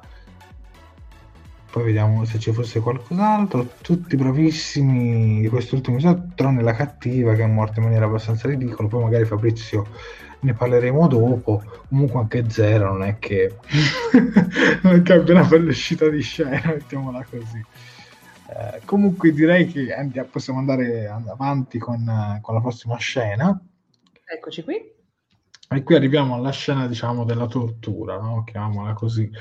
Eh, nella Discovery Zera vuole utilizzare il blocco neurale su Book per farlo, diciamo, parlare. Quel blocco neurale era quello strumento che hanno utilizzato anche su Stamets per obbligarlo a, a saltare per conto, per conto della catena d'Emeraldo, eh, al che Aurelio si rifiuta di, usare, di utilizzare questi metodi violenti, potrebbero essere altamente dannosi per un empatico.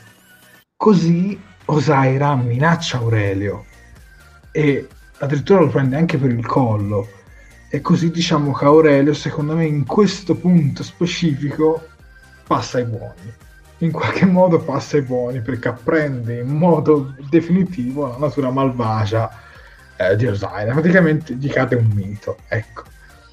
Comincia la tortura poi nei confronti di Book. Uh, gli ufficiali della Discovery intanto, diciamo, restano, gli restano soltanto trenta minuti uh, prima di morire soffocati in tutto questo. Osyraa gli propone di salvarli tutti se Burnham riesce a far parlare Book.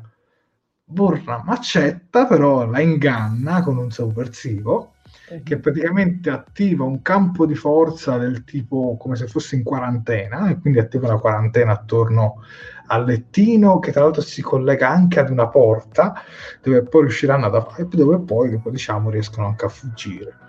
Questa scena sinceramente mi è piaciuta, ti dirò, a me è piaciuta. L'abbiamo visto fare anche altre volte, se non mi ricordo male, questa cosa della che si può attivare questa funzionalità. Uh-huh. Quindi sinceramente a me, a me è piaciuta, niente da recriminare. Sì, allora guarda, mh, devo dire la mia, ok, allora a me, allora anche a, partiamo dal presupposto che anche a me la scena comunque non è dispiaciuta. Um, anche qui c'è un po' il discorso che purtroppo, secondo me, Aurelio è stato messo un po' molto da parte, perché cioè, allora, il, allora, il confronto con Osyraa è molto bello, probabilmente è stato uno dei miei momenti preferiti all'interno di questa, di questa sequenza. Um, è bello vedere come Osyraa comunque si impone su, su di lui, e arriva addirittura appunto a fargli del male, nonostante lui, diciamo, cerchi di farla ragionare, cosa che era, diciamo, in un certo senso già successa anche nell'episodio precedente. Lui aveva cercato di farla ragionare su come far parlare Rin, quindi non usare la violenza per piacere, ma lei non l'ha nemmeno ascoltato, anzi. Qui diciamo che vediamo effettivamente Osyraa agire per quello che è. Um, il problema, secondo me, è che Aurelio non è stato sviluppato abbastanza nel corso della storia. Infatti, um, ripeto, cioè... Mh, è un personaggio che aveva, secondo me, tanto potenziale, perché appunto, come stanno facendo anche notare nei commenti, è un personaggio che sta a metà, è un personaggio, il classico personaggio grigio che sta a metà tra i buoni e i cattivi. Come ci hai sottolineato anche giustamente tu, lui vede il buono di Osyraa, comunque è convinto di vederlo, è convinto di vedere del buono in lei, e questo poteva dare, diciamo, inizio ad una storia molto interessante, ad una piccola sottotrama anche solamente di quattro episodi Um, molto interessante. Il problema è che Aurelio purtroppo lo hanno tirato fuori proprio all'ultimo, quindi secondo me noi non ce lo siamo potuti godere abbastanza e gli sceneggiatori non ci hanno potuto lavorare abbastanza su questo tipo di rapporto, secondo me. Poi ti ripeto, Aurelio sicuramente è un personaggio che io spero di rivedere anche nella prossima stagione. Non so che fine farà, non so se hanno rinnovato il contratto all'attore e tutto quanto, però io spero... Le condizioni fisiche dell'attore bisogna... Esatto, vedere. Anche, chiaramente. Però diciamo che è uno di quei personaggi che io spererei di poter rivedere per conoscerlo meglio, perché secondo me ha veramente, t- cioè aveva e ha tuttora tanto potenziale come, come personaggio. Ma io ti dico, cioè... Ehm... secondo me questa è stata una scena veloce ma comunque bella, cioè è stata un uh-huh. gioco, mettiamola così, ma ci stava, cioè. E Aurelio in realtà io non sono molto d'accordo con te, perché in realtà lui okay. diciamo ce l'hanno introdotto bene nello scorso episodio. In questo episodio sicuramente aveva un ruolo più marginale, non era assolutamente secondo me intenzione degli sceneggiatori dare troppo ruolo ad Aurelio in questo uh-huh. episodio, almeno io l'ho percepita così. Certo. E secondo me alla fine già tu lui lo vedi tentennare su Osyraa già nel momento in cui praticamente uccidono Rin davanti ai suoi occhi, certo. E qui diciamo gli serviva diciamo il centesimo per fare l'euro e adesso l'ha fatto mettiamola così. E quindi, e quindi diciamo che eh, come diceva Assunta Viviani, sono contento che Aurelio si è reso conto della malvagità Uh, di Osyraa. Poi sono arrivati tanti commenti sulle guardie di, di, diciamo di Osyraa, uh, vediamo se lo ritrovo. Comunque le guardie di Osyraa sono scarsissime, non vincono uno scontro mai in tutta la stagione, ma secondo me sono volutamente ispirati un po' agli Stormtrooper. Penso anch'io, cioè, penso anch'io. Che non, non riescono a prendere un colpo neanche se si mettono d'impegno, neanche se ci provano a sbagliarlo e magari va giusto. Secondo me sono veramente ispirati a, a loro, diciamo una versione Trek, mettiamola così. Burnham brava ma, tro- ma cattivi troppi, troppo stupidi, ci dice Savio. Eh, sono con te, questo l'avevo letto. Eh, non si vede il cambio di mentalità da Aurelio, il suo prendere coscienza. Esattamente, Claudio, esattamente. Spero che presto che Aurelio entra nel cast fisso della quarta stagione. Guarda, a me è un personaggio che piace, però sappiamo, l'attore alla S L A e quindi non, esatto. non so quanto tempo possa, diciamo, stare sul set di, di Star Trek Discovery. Comunque, nel caso, se dovesse farcela ed è disponibile, perché no? A me, a me è piaciuto molto e, e tra l'altro una figura di uno scienziato come, come lui mi no, piace. No, ma mh, guarda Jared, non fraintendere, cioè io ho trovato estremamente interessante il personaggio di Aurelio, cioè ragazzi scusate, forse mi sono espressa male. No, no, no, no, la tua è una considerazione. È su... per questo che vorrei saperne di più, che avrei voluto vedere delle scene in sì, più sì, per capirlo meglio. Che... non era l'intenzione, secondo me, dei sceneggiatori in questo episodio, cioè, cioè lui alla fine questa scena serve poi per dare sbocco alla scena successiva. Io certo. la vedo così. Sì, ma sono, sono d'accordo. Sono... Eh, spazio in più a questo personaggio oltre a queste due scene che poi andremo a vedere. Avevo letto un commento di Riccardo Galletti che ci dice: in uno scontro con gli Stormtrooper potrebbero tranquillamente andare avanti all'infinito senza feriti. A meno che non passino delle magliette rosse per errore. Comunque, a quel punto ci sono io dico la verità, effettivamente Osyraa, diciamo, non è, e ma anche tutta la catena Smeraldo non è che siano stati quei cattivi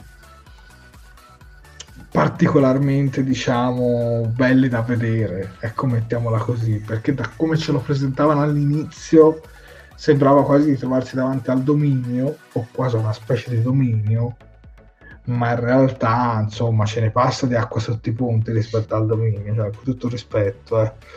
Quindi un po' di delusione sotto quel punto di vista c'è, anche se nello scorso episodio devo dire che Osyraa mi aveva veramente convinto tanto.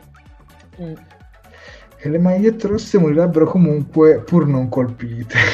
E eh, vabbè. Ehm, poi un altro commento. Per me è tardi, buonanotte a tutti, buonanotte anche a te Franco e grazie per averci seguito fino ad ora. Concordo con la catena Smeraldo, sembrano scappati di casa, ci dice Alessio Martini. Vabbè, dai, andiamo avanti con, uh, con la prossima scena, Sofia. Eccoci. Ok, allora dunque, qui siamo al momento in cui bisogna trovare una soluzione. Infatti, in questa scena vediamo gli ufficiali della Discovery in cattive, anzi direi pessime, condizioni fisiche. L'ossigeno sta infatti finendo. Nel frattempo, Michael e Book cominciano ad aggirarsi tra i corridoi della nave. Devono raggiungere il nucleo. Burnham invia un messaggio tramite un comunicatore rubato per Tilly. Un messaggio tra l'altro in codice, che non ci si può dire. Poco dopo lo distrugge per non farsi rintracciare. Tilly, infatti, una volta recepito il messaggio, lo spiega agli altri, agli altri compagni e li invita a, ad andare in una gondola. I campi magnetici soffrono il calore estremo. Se fanno esplodere una bomba ter- termochimica tra i supercondotti che collegano la Discovery alle gondole, si spezzerà, temporane- si spezzerà temporaneamente il sigillo magnetico. Eh, in questo modo perderanno curvatura e gli alleati potranno raggiungerli. Che dire, um, sicuramente anche questa è un'ottima scena, tra queste veramente, anche questa la metto per i motivi che vi avevo spiegato precedentemente, la metto tra le scene più, più riuscite. Diciamo che questo episodio è una cosa che è riuscito molto bene a fare, secondo me, a differenza magari de, di alcuni precedenti, è appunto dare questa sensazione di fretta. Cioè, sta per succedere qualcosa di grosso, questa cosa di grosso non deve succedere, quindi bisogna assolutamente trovare una soluzione. E questa cosa la vediamo molto molto bene, come anticipavo, soprattutto nel, appunto, al, nel momento in cui ne vediamo Tilly e gli altri ragazzi eh, appunto che cercano di raggiungere le gondole. Li vedi sempre più privi di ossigeno, li vedi sempre più stremati, sono stanchi, hanno paura, ma comunque non si arrendono. Io questa parte veramente l'ho adorata, ripeto, tutte le parti dedicate a loro le ho adorate fin dalla prima visione, quella dove sarei voluta partire con un voto molto negativo. Ho trovato molto bello il, il messaggio di Michael a Tilly, come ci fa notare anche Stefano, come sta citando anche Stefano Ancis in questo momento, dove effettivamente viene ancora più fuori il legame affettivo e, eh, e proprio umano che unisce le due, le due ragazze. È molto bello perché si, cioè, si comprende effettivamente che tra le due comunque c'è un'amicizia sincera, almeno per quello che, che vedo io, anche perché comunque Tilly racconta di questo momento, in questo appunto, eh, in questo triste giorno in cui lei non voleva solamente finire la giornata e quindi è andata, si è riparata in una gondola e, a piangere, a, a, insomma, per, per sfuggire a tutto il resto, un po' come può capitare anche ad una persona qualsiasi per cercare, dopo una brutta giornata appunto, per cercare di rimediare. Uh, Michael la, si rende conto che lei è lì e quindi la raggiunge con de, appunto mh, la raggiunge per bere e giocare insieme. E l'ho trovata appunto veramente molto, molto commovente, anche il modo in cui Tilly racconta questa storia, questo, questo breve aneddoto, secondo me è molto sentito. Quindi, ripeto, veramente un'ottima scena. E anche tutta la parte con appunto Michael che deve trovare una soluzione, che deve capire come fare, mi è piaciuta veramente, veramente tanto. Prego, Jared, ti lascio la parola, se no parlo solo io, perdonami. No, questa scena ci stava, cioè, anche a me, praticamente è detto tutto tuo. Cioè, io devo dire che hai anticipato su tutto. Quindi. Comunque sì, molto bello il messaggio che... che manda Burnham a Tilly, che poi è quasi un messaggio criptato, perché io dissi, ma, cioè, non ci sto capendo nulla, perché non c'era Tilly. Quindi alla fine sì, l'idea secondo me è stata molto buona. Eh, avevo letto un commento di Fuad, uh-huh. eh, questo qua, Fuad, fatti un copia e incolla, perché quando poi andremo a parlare di Osyraa lo voglio leggere, sicuramente lo perderò, quindi è molto interessante comunque. Comunque niente, su questa scena diciamo la vedo, la vedo come te.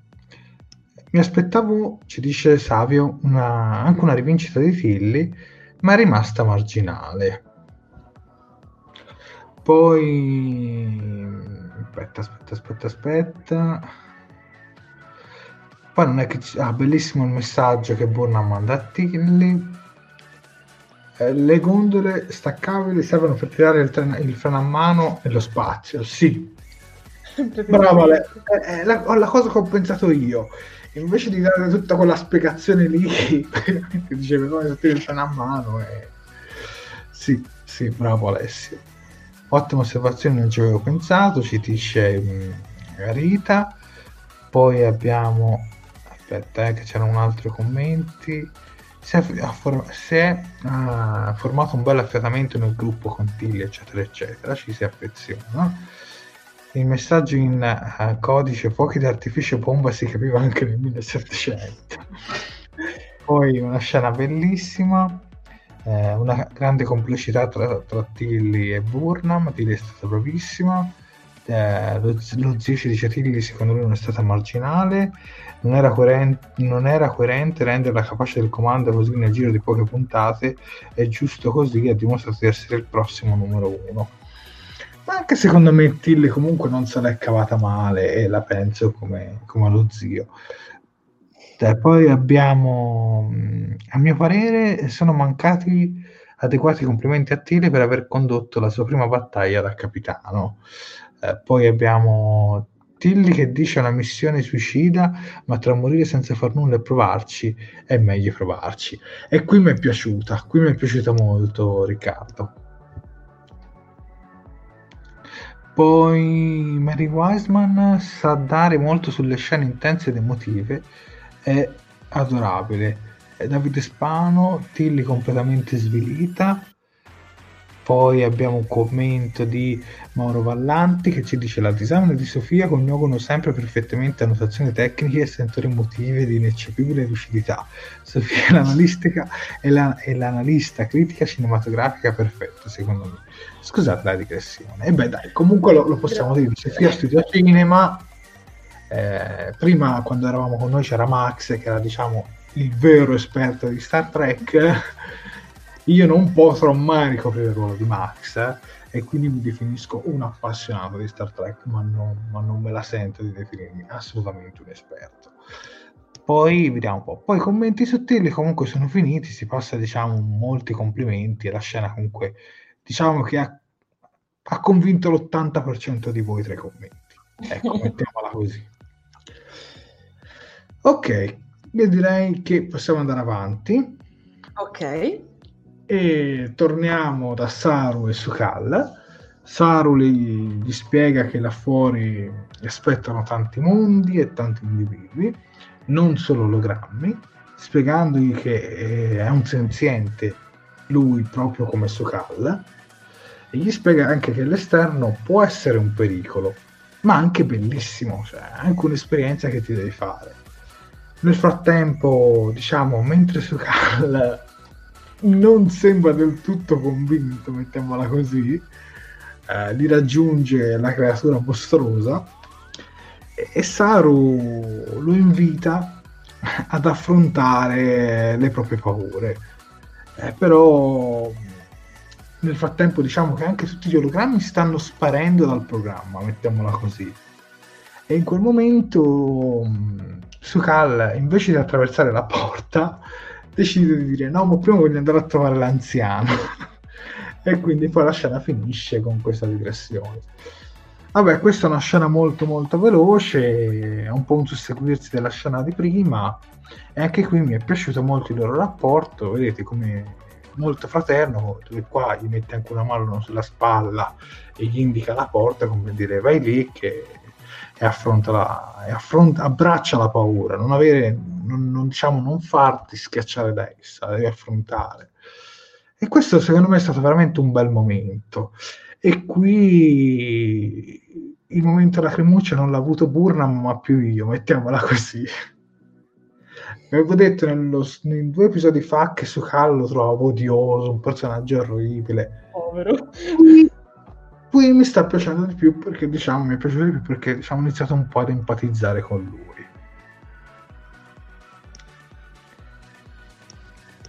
Questo è quello ciò che penso. Tu, Sofia?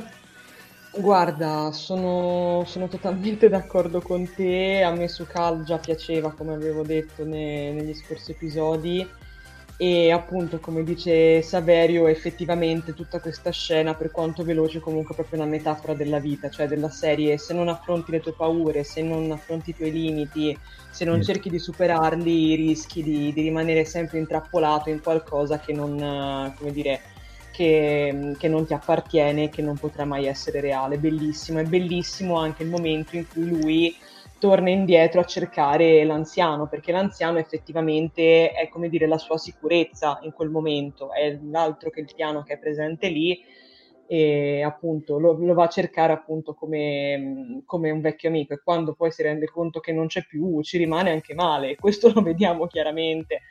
E quindi assolutamente non voglio aggiungere nient'altro perché ho paura di rovinare tutto, quindi veramente bellissima scena. Guarda, c'è un commento di Manuel Mizzino che voglio leggere. Su'Kal a tratti mi sta simpatico e a tratti lo odio, ma non mi metto nella mente, mi metto assolutamente nella mente. Buonasera, buonasera anche a te Manuel. Manuel, sì, Manuel. Mauro invece ci, ci cita una frase che dicono nell'episodio: questa è la mia vita, ho bisogno di capire. Infatti qua, qua mi è piaciuto. Fuad ci dice: Saru fa i discorsi che io faccio a mia figlia tredicenne chiusa in sé a causa del lockdown, ma la scena non mi è piaciuta comunque, come tutte le scene nell'ambiente olografico. Poi abbiamo altri commenti. Allora, Magic Moment autentico ci dice Daria Quercia, alla fine dell'adolescenza, ci dice Flavio Galzignato, metafora della vita, l'hai letto anche tu. Eh, poi bellissimo a momento affrontare le sue peggiori paure. Sì, questa diciamo è stata una scena che comunque, bene o male, tanti di voi mh, l'hanno apprezzata, ecco, mettiamoci così. Parliamoci chiaro, è una gigantesca metaf- metafora alla pandemia, sia Su'Kal, sia sulla nave, sia sul pericolo esterno. È vero, è una bella metafora, però se ci penso, quando l'avevano girata ancora non si sentiva parlare di, di pandemia. Esatto. Quindi, tra l'altro, mh, condivido quello che hai scritto assolutamente, ma tra l'altro Star Trek proprio non, non vuole trattare il tema del virus o della pandemia Eh, nelle prossime produzioni. Mm.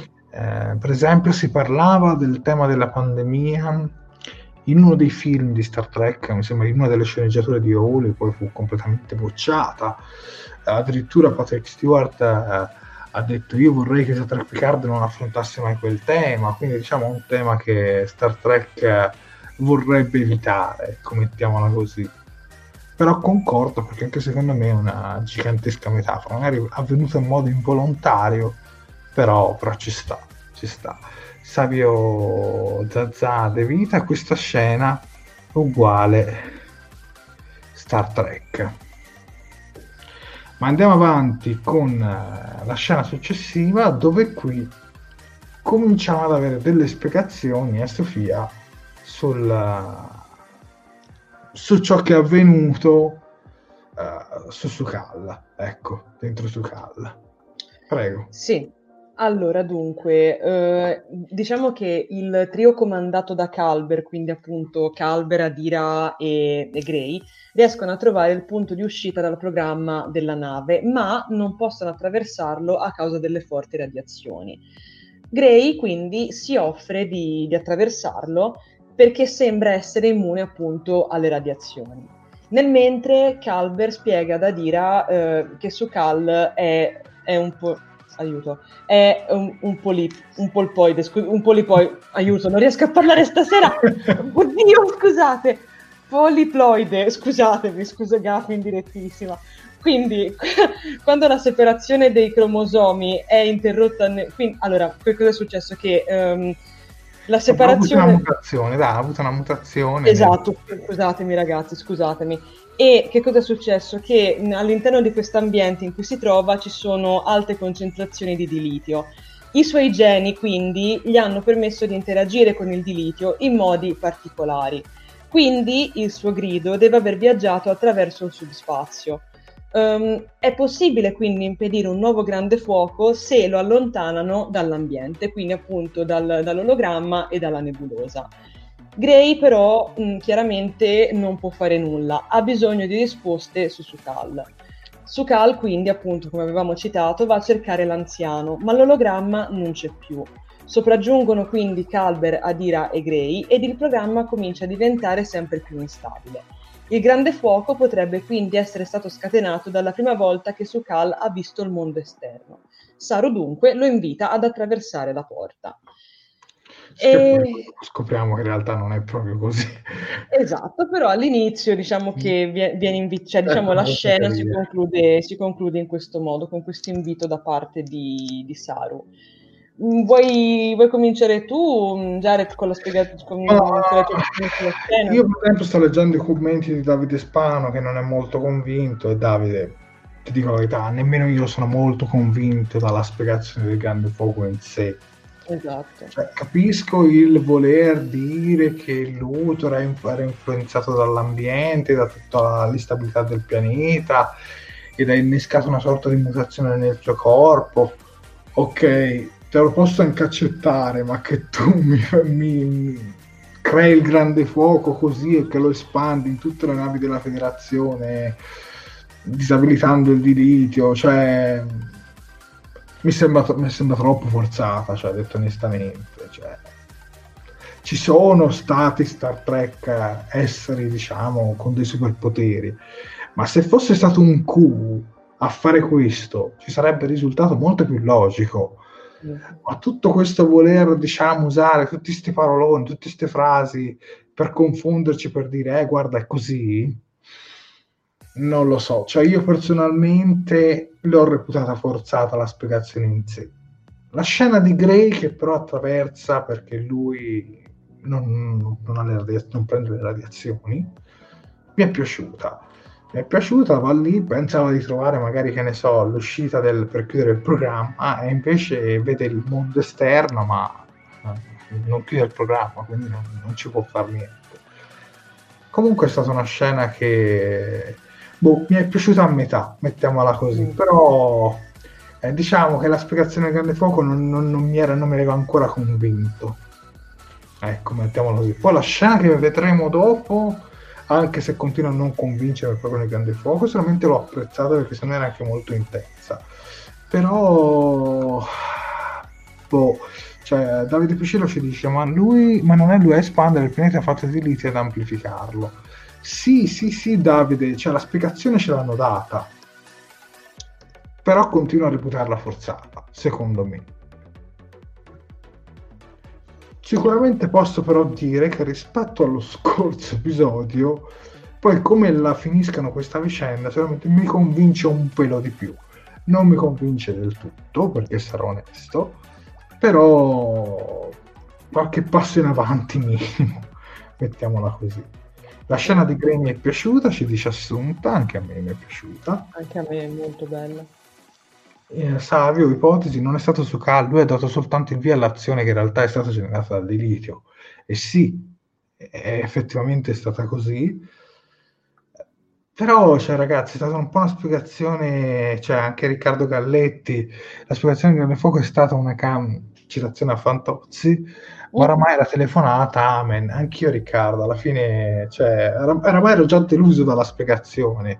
Mm, guarda, magari che... sai cosa c'è, che se non ci spiegavano niente prima, ed arrivavamo qua, e ci davano subito questa spiegazione, probabilmente il mio voto non sarebbe stato così positivo. Sarò onesto, mm. è stato così positivo perché mi ha detto vabbè oramai lo so, pazienza, eh, andiamo avanti e, e, e apprezziamo tutto il resto, ecco, mettiamola così, almeno io l'ho vista un po' così. Mm, guarda, io purtroppo qui veramente mi è, mi è cascato tutto, perché l'ho trovata l'ho trovata veramente, cioè non lo so, non... ho avuto tanta difficoltà a capirla, veramente tanta, perché arriva in un momento in cui, cioè sì, abbiamo bisogno di una spiegazione, ma viene data troppo, troppo così. Cioè, secondo me il problema è che, come altre questioni, come ad esempio anche quella, per intendersi, la prima citata di Aurelio, sono state fatte iniziare, secondo me, troppo a ridosso con la fine della stagione. La spiega, cioè, no, non so come spiegarmi, ragazzi, perché è, è complicato, è veramente complicato, però vi dico, per me fa acqua da tutte le parti, mm, ve lo dico purtroppo allora, in modo... Per me una spiegazione c'è, perché molti, perché vedo molti tra i commenti che si stanno dividendo tra chi dice sì, ma la spiegazione c'è, e chi dice sì. No, no, ma la spiegazione c'è. Allora, comunque partiamo comunque dal fatto che, ragazzi, se a voi la spiegazione è piaciuta non, non vuol dire che siete in torto, eh. Figuratevi. E noi non siamo superiori a voi, noi siamo allo stesso pari, cioè, quindi non vi preoccupate. Anzi, raccontateci nei commenti. Eh, soprattutto. È che boh, magari mi aspettavo più magari una spiegazione più dettata da qualche altro fattore. Ecco, mettiamola così. Però guarda, ormai lo sapevamo, cioè ormai io avevo già ammesso di dire vabbè, pazienza, però vediamo come ne esce fuori da questa situazione. Questo mi sono chiesto. Abbiamo, Comunque, se abbiamo posso... Federico Rog, scusami, lo saluto, che ci dice salve a tutti, finita adesso, eh, finita di vedere adesso. Allora Federico, visto che ci sei, magari se ci vuoi dare il tuo voto a questo ultimo episodio della terza stagione di Discovery, sei il benvenuto. Vai, prego Sofia. Guarda, voglio prendere un secondino un commento di Edereir che dice: la spiegazione mi è piaciuta, ma sembra molto fine a se stessa. Non sembrano esserci conseguenze. Esempio, Su'Kal lascia la nave e il pianeta apparentemente senza problemi. È questo il problema, secondo me. Cioè, è... Siamo attenti perché poi questa è una parte che poi affronteremo dopo. Sì, certo, però comunque questo è per dire anche, ragazzi, se, cioè, se a voi è piaciuta la spiegazione, scrivetelo e soprattutto scriveteci perché vi è piaciuta, perché come sappiamo dal confronto possono nascere nuove opinioni e si può sempre imparare qualcosa. Assolutamente. Quindi, quindi, quindi... quindi io direi che andiamo con la scena successiva, va? Va bene. E, e lascio spiegare a te perché questa, ecco, questa è stata la scena che a me non mi è piaciuta per niente. Figurati a me, guarda, io purtroppo posso dirlo schiettamente, più andavamo verso la fine e più le mie braccia cascavano giù dal divano. Però no, invece, io invece ti dico la verità, dopo, cioè come si conclude questa scena, così è tutto risalita. Cioè tutto... Okay. Ma in realtà, ora che mi ci fai pensare, ma intanto, intanto analizziamolo un secondino. Che cosa succede? C'è effettivamente il sabotaggio. Quindi vediamo Tilly e gli altri che continuano la loro missione, ma appunto stanno soffocando e invitano Owashekun a continuare da sola, viste le sue grandi abilità di resistenza poco prima citate. Michael e Book nel mentre sono in trappola e vengono infatti circondati da, dai soldati di Osyraa. Comincia quindi la sparatoria. Michael riesce a trovare un modo per raggiungere la stanza del nucleo dei dati. Um, al suo interno trova Osyraa e comincia un'altra sparatoria con combattimenti al seguito. Uh, Owashekun intanto riesce a completare la sua missione con non poche difficoltà. La Discovery esce quindi bruscamente dalla curvatura, uh, ma viene catturata dalla nave di Osyraa. Book uccide Zera nel frattempo, scaraventandolo giù, con- giù dai condotti fuori dal turboscensore. Michael, nel mentre, uccide Osyraa e resetta i sistemi primari e secondari della nave. Uno dei Dot ventitré, controllati dalle sfere, riesce finalmente a salvare Washington. Tutti gli altri ufficiali della Discovery sono finalmente salvi, e sono finalmente salvi, scusate, e si riprendono il comando della nave. Che dire, e... che dire, sicuramente tutto questo unplane di sequenze ha dei lati positivi e dei lati negativi. Per me i lati positivi, soprattutto, come ho detto anche prima, come non faccio altro che citare da prima, sono veramente i momenti dei ragazzi nei, che si trovano appunto di Osyraa, Tilly e gli altri. Osyraa è stata fantastica, l'ho veramente adorata, ho pianto alla fine, non lo, cioè, lo dico senza, senza vergogne, quando l'ho vista quando l'ho vista proprio cadere al suolo dopo, dopo, aver riusci, dopo essere riuscita nella sua missione, ho, ho pianto, e sono stata molto contenta di vedere che poi alla fine è riuscita a salvarsi. Per quanto riguarda i combattimenti, um, allora, stanno nella parte positiva de- della lista, fino a un certo punto. Per i finali, oimè, decadono, perché per esempio la morte di Zera l'ho trovata veramente stupida. Posso dirlo sinceramente, l'ho trovata stupida. Quando l'ho vista ho pensato, ma cavolo, è, è praticamente, cioè, è, è stato come vedere Die Hard, cioè il sistema di, di morte del cattivone alla fine. Ma già nello scorso episodio sì, praticamente è, insomma, è, è sempre quello, non c'è altro modo per morire, mm, è già lì. Mm, è stato fantastico, però, e lì ho, ri- sono, lì ho riso in cinque minuti buoni. Qua, vedere co- qual è stato, diciamo, l'input di Book per buttare giù Zera dalla, dal, dal primo ascensore, che infatti è stato l'insulto da, di, da parte di Zera verso, eh, verso Ruggine, che dice eh, vedrete che salterete tutti in aria, te, anzi no, dice chi è che farà una macchia di sangue più grossa, te o quel tuo, gra- o quel tuo gatto grasso. E a quel punto diciamo che Book si sente una regina, una regina. Be- cioè novantadue minuti di applausi solo per Book, grandissimo, bravo. Per quanto riguarda la morte di Osyraa, poi Jared ti lascio veramente la parola, l'ho trovata a parte scontata, ma anche lì non mi ha dato soddisfazione. Non, diciamo che poteva essere meglio, poteva esserci un finale migliore per lei, come accennava qualcuno precedentemente nei commenti già in qualche punto fa. No, no, ormai è troppo lontano perché l'avranno detto almeno una mezz'ora, quaranta minuti fa, però comunque c'era qualcuno che citava a un certo punto, come dire, un, un, un, un proce- il processo ad Osyraa, quindi poteva oh, essere c'è, c'è, c'è qualcuno eh? Te lo okay. Detto. Ecco, grazie mille. Se, Fuad ci dice: Osyraa, se fosse stata catturata e a fine puntata avesse accettato il processo, allora l'integrazione della catena con la Federazione sarebbe stata interessante per la prossima stagione.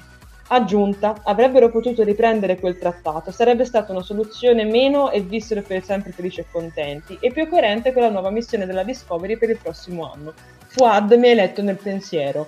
Cioè, mh, è stata la stessa cosa che ho pensato anch'io. Mh, ripeto, io ci speravo veramente tanto che il, il trattato, l'armistizio fosse portato avanti, perché poteva veramente essere molto interessante come, come argomento, ma anche qui hanno deciso di, di lasciarlo sospeso nell'etere. Però Jared, ti voglio lasciare la parola perché ho parlato anche troppo. Ma allora, a me non è piaciuta tutta questa, diciamo, parte un po' platform tipo videogioco tra, tra gli ascensori, fra queste strutture dell'astronave che veramente esagerate, secondo me troppo grosse, dove mi sembrava quasi di vedere Star Wars episodio due, eh, quando, quando saltano la... ecco, nel, nella città futuristica, ecco, una cosa del genere. E, boh, cioè, que- quella scena lì l'ho trovata sinceramente trash. Detto poi anche la, anche la cosa lì di, di Zera, che praticamente lo uccide dopo che gli offende il gatto, e fa quella morte tipo una rissa di Star Trek Picard, che praticamente viene buttato giù e la sì, rissa esatto. Fa la stessa fine. Ecco, mm, non, non mi ha convinto tanto. Magari sai cosa, il gatto per Puck, magari come il cane per John Wick, magari cercavano un po' di... Ah, tra l'altro, guarda, Mauro Vallanti lo dice anche, aspetta, non l'ho perso, Mauro, eccolo qua. Eh, Book, giustamente come John Wick, si incavola se gli tocchi il compagno in quadruple, ecco. No, no, ma fa benissimo. L'ho visto magari un po' come una sorta di citazione a John Wick, però magari con il gatto. Turbascensione in stile Tron Legacy, ci dice Antonio Morano. Però mh, allora mi è piaciuta quando lei poi ha riattivato, diciamo, tutta la nave, tutti i programmi e ogni cosa. Lì mi è piaciuta quando poi si risvegliano e, e prendono coscienza, e quando vede il Dottor ventitré che praticamente eh, va, quasi muore mentre sta salvando mentre sta salvando Washington, e lì pianti, cioè quella... Io voglio un gadget di quei robottini, ragazzi, voglio il gadget di quei robottini come un erre due di due, per me quelli sono di Star Trek, per me sono fantastici, cioè quella scena lì mi è piaciuta veramente molto. Poi e poi quando si vedono anche tutti gli altri personaggi, diciamo, che, che non sono morti. Ecco, se fosse stata la strage di massa mi sarei arrabbiato. No, in effetti. Ma diciamo che è una scena che mi è piaciuta a metà. Però diciamo che dopo questa scena, secondo me, poi l'episodio va completamente a migliorare. Commettiamola così. Però su Osyraa effettivamente è stata liquidata un po' troppo velocemente. Esatto. Non ci scommetterei al cento per cento che sia morta. Non sappiamo se quel phaser era impostato su sortimento, onestamente. Quindi non lo so, sicuramente su Zera penso di sì, almeno che non vogliono tirare fuori una storia come Palpatine in Star Wars episodio nove. Sinceramente spero sia morto, vista la caduta. Su Zera invece non sono troppo sicuro, e se nella quarta stagione dovessero fare come ha suggerito Fuad, ovvero che viene mandato a un processo, allora potrebbe essere interessante, esatto, potrebbe essere interessante. Pure Vincenzo la mia, pure io voglio un Dot ventitré, sono bellissimi, ragazzi, sono troppo belli, sono belli. Io voglio i robottini, proprio mi servono a casa. No, sono veramente belli, cioè a me sono piaciuti un sacco. Comunque, insomma, in soldoni questa scena, come ti ripeto, anche a me è piaciuta più la parte, diciamo, degli ufficiali della Discovery, e meno, diciamo, la Burnham versione Rambo che, che si addentrava, insomma, a fare tutte queste cose. Però nel momento in cui lei riesce, diciamo, a, come ti dicevo prima, a riattivare un po', a riprendere, diciamo, anche il comando, diciamo, della... della nave, uh-huh. Lì ho percepito che lei eh, avesse guadagnato quel punto in più per una promozione da capitano, mettiamola, mettiamola così, uh-huh. mettiamola così. È come se si fosse meritata la promozione sul campo in quel momento. Ma passiamo alla scena successiva, vai, che almeno arriviamo, arriviamo diciamo al, all'origine Del, del grande fuoco vero e proprio, perché da un po' di episodi si parla di origini, ma adesso eh, la vediamo vera e propria. La Discovery è bloccata all'interno della Veridian, la nave di, di Osyraa. Tilly in quel momento cede il comando a Burnham, e devo dire che è stata una scena che personalmente ho apprezzato molto. È come se gli avessi detto: guarda, te lo sei meritata, è un ordine, accettalo. E mi è piaciuta veramente tanto. Al che la Discovery, diciamo, per distruggere eh, la nave di la Veridian, decide di espellere il nucleo di curvatura all'interno e praticamente poco dopo saltare. E con una spiegazione un po' blanda, mettiamola così, da parte di, di Aurelio, la fisiologia di Book gli permetterebbe a, di saltare un po' come faceva Stamets. Eh, dall'altra parte Su'Kal attraversa la porta finalmente e chiude il programma.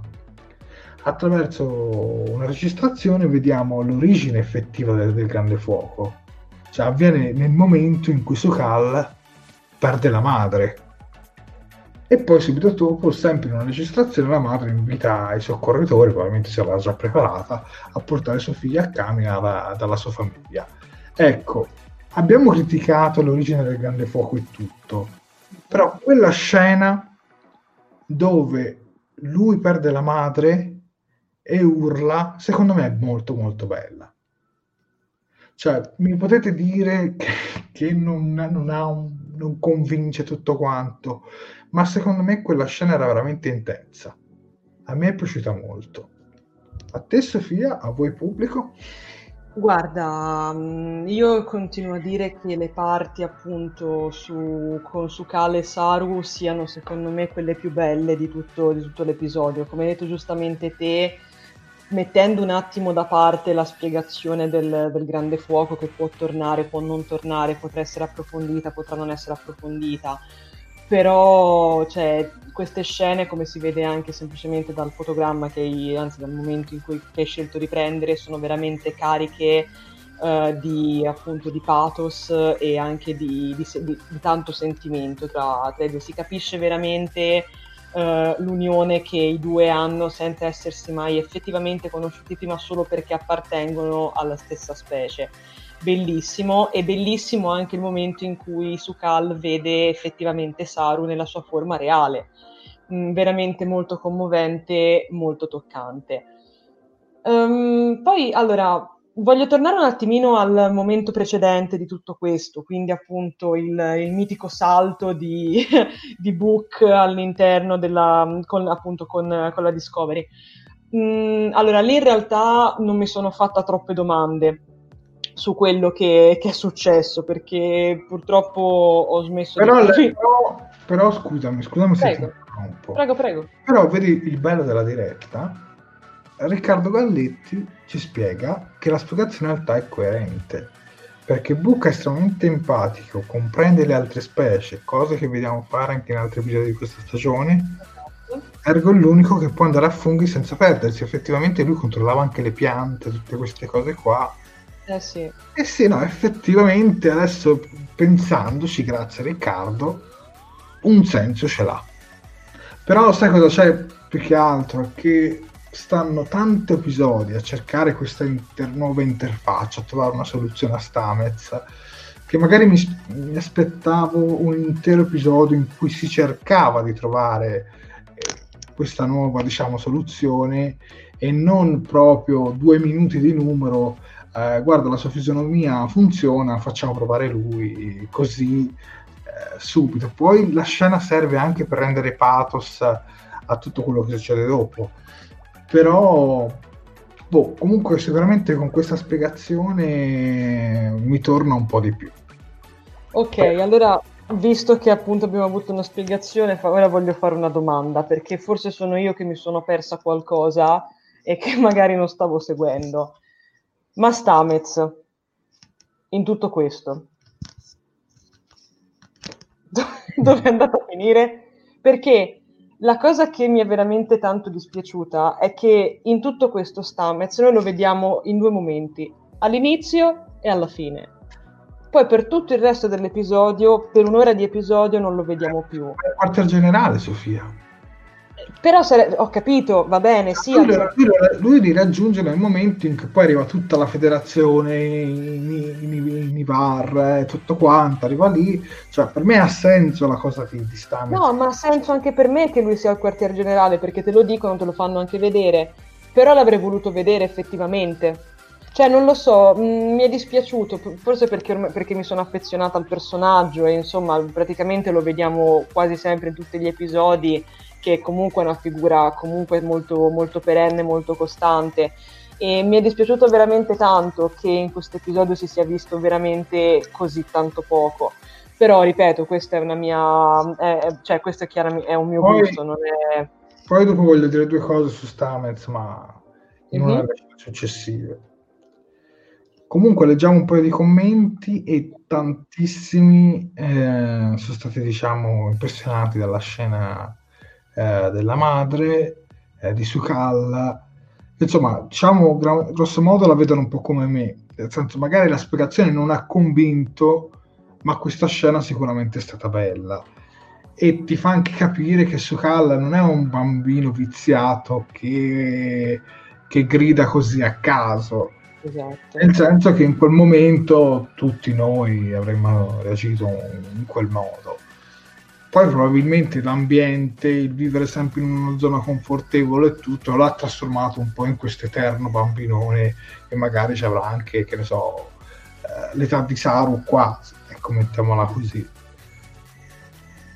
Stamets e la sua rete miscellaria insegnano, ci dice Davide Piscillo. Comunque tanti commenti entusia- entusiasticamente d'accordo con Jared, scena molto bella, tanti commenti diciamo eh, positivi su, sul discorso della madre. eh, Fuad, sono due stagioni che l'insostibilità di, ma- di Stamets e di Fulk arriva, fu- arriva a Book, va bene così, ma poi Burnham che risponde da- dal pannello di materia programmabile, vabbè.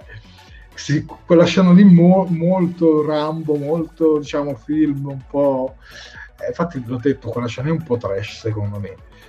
E sulla cosa di Stamets anch'io, Fuad, diciamo che ci sta la spiegazione che ci ha detto anche Riccardo, perché comunque è coerente con quello che vediamo fare a, a Book, però magari avrei voluto vedere un tentativo in qualche episodio prima, mm. magari anche un tentativo a metà, magari non riusciva, non riusciva del tutto, ma, ma quasi. Però immagino che sia servita per, per poi dare quella sorta di pathos e di ansia, mettiamola così, alla scena in cui poi salteranno effettivamente. Per me va bene, alter, eh, per me va bene ragazzi, altre spiegazioni sarebbero un po' troppo cliché, ci dice Federico Rocco. No, ma comunque io questa scena l'ho apprezzata, eh. In generale, ora a parte anche il discorso lì di, di Book, però in generale comunque mi è piaciuta molto. E questa scena qua fra Su'Kal, poi è stata bella proprio su Su'Kal quando lui praticamente dice: ma io adesso non ho più nessuno. Mm. E arriva, e arriva Saru come gli dice: ma siamo noi la tua famiglia, sono io la tua famiglia, e lo abbraccia così con la testa, no? Mm, è molto è veramente bella. Riempito il cuore, cioè questa scena qui è veramente bella secondo me. Sì, concordo. Antonio Morano ci dice: se una scena non regge del tutto ma ti tocca il cuore, rimane impressa. La scena dentro di Burnham dentro il centro dati è presa da due o tre film di Superman, ci dice millenovecentottantasei. No, effettivamente quella scena lì, cioè boh, che la scena lì, infatti diciamo quella precedente a questa è stata veramente la scena che mi è piaciuta di meno. Questa invece secondo me già da qua siamo molto molto in risalita, ma visto che siamo arrivati qua arriviamo a... alla scena diciamo successiva, va?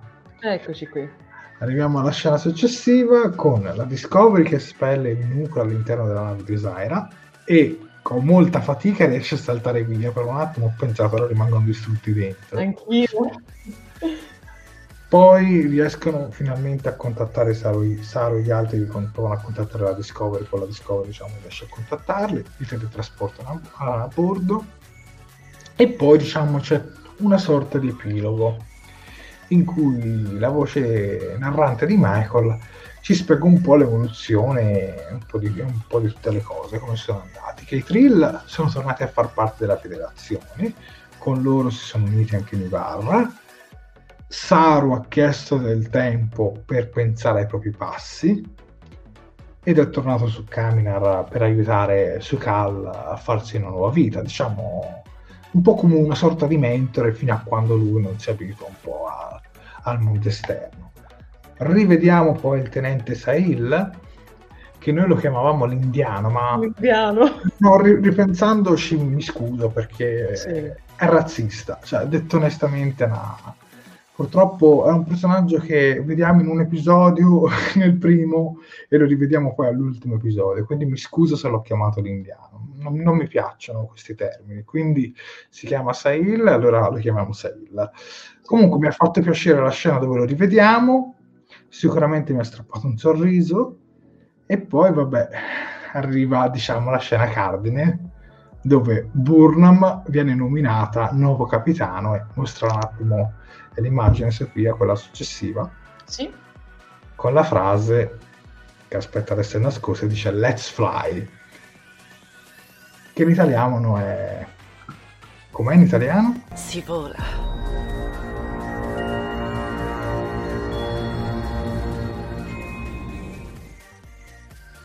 Ho capito bene, si vola. Si vola.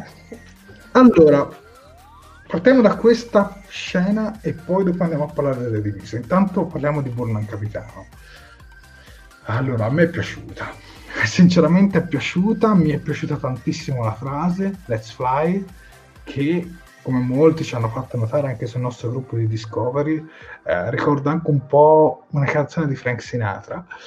Mi piace, mi piace, e forse mi piace più del "si va" uh, di, di Pike. Sicuramente non è un "make it so", però comunque mi piace moltissimo come frase. E io sinceramente no, avevo sempre detto, io non ho mai detestato Burnham. Ci sono stati quei, quei tre quattro episodi in cui il personaggio veramente si stava perdendo, un po' per il fatto che aveva passato un anno da sola su questo futuro insieme a Book e si era un po' discostata da tutti da tutti i valori, diciamola così, della, della federazione. Però qui, cioè, negli ultimi, diciamo veramente da negli ultimi cinque sei episodi, mettiamola così, mi è tornato di nuovo eh, un personaggio che mi è piaciuto, cioè è tornato di nuovo nelle mie grazie, ecco. E devo dire che questa scena qua l'ho trovata veramente piena di pathos e finalmente ho pensato, adesso abbiamo il capitano stabile, finalmente abbiamo il capitano stabile. Se Discovery ad esempio arrivasse a sette stagioni, cosa che spero, adesso è il capitano stabile, che poi è un po' un percorso come Sisko, che Sisko è un comandante e poi dopo diventa Eh, un capitano, se non ricordo male la terza stagione, magari qualcuno tra i commenti mi corregge nel caso, non mi ricordo se nell'ultimo episodio o nel primo della terza stagione, non mi ricordo, qualcosa del genere. Comunque eh, tanta roba, tanta roba, mi è piaciuta veramente tanto.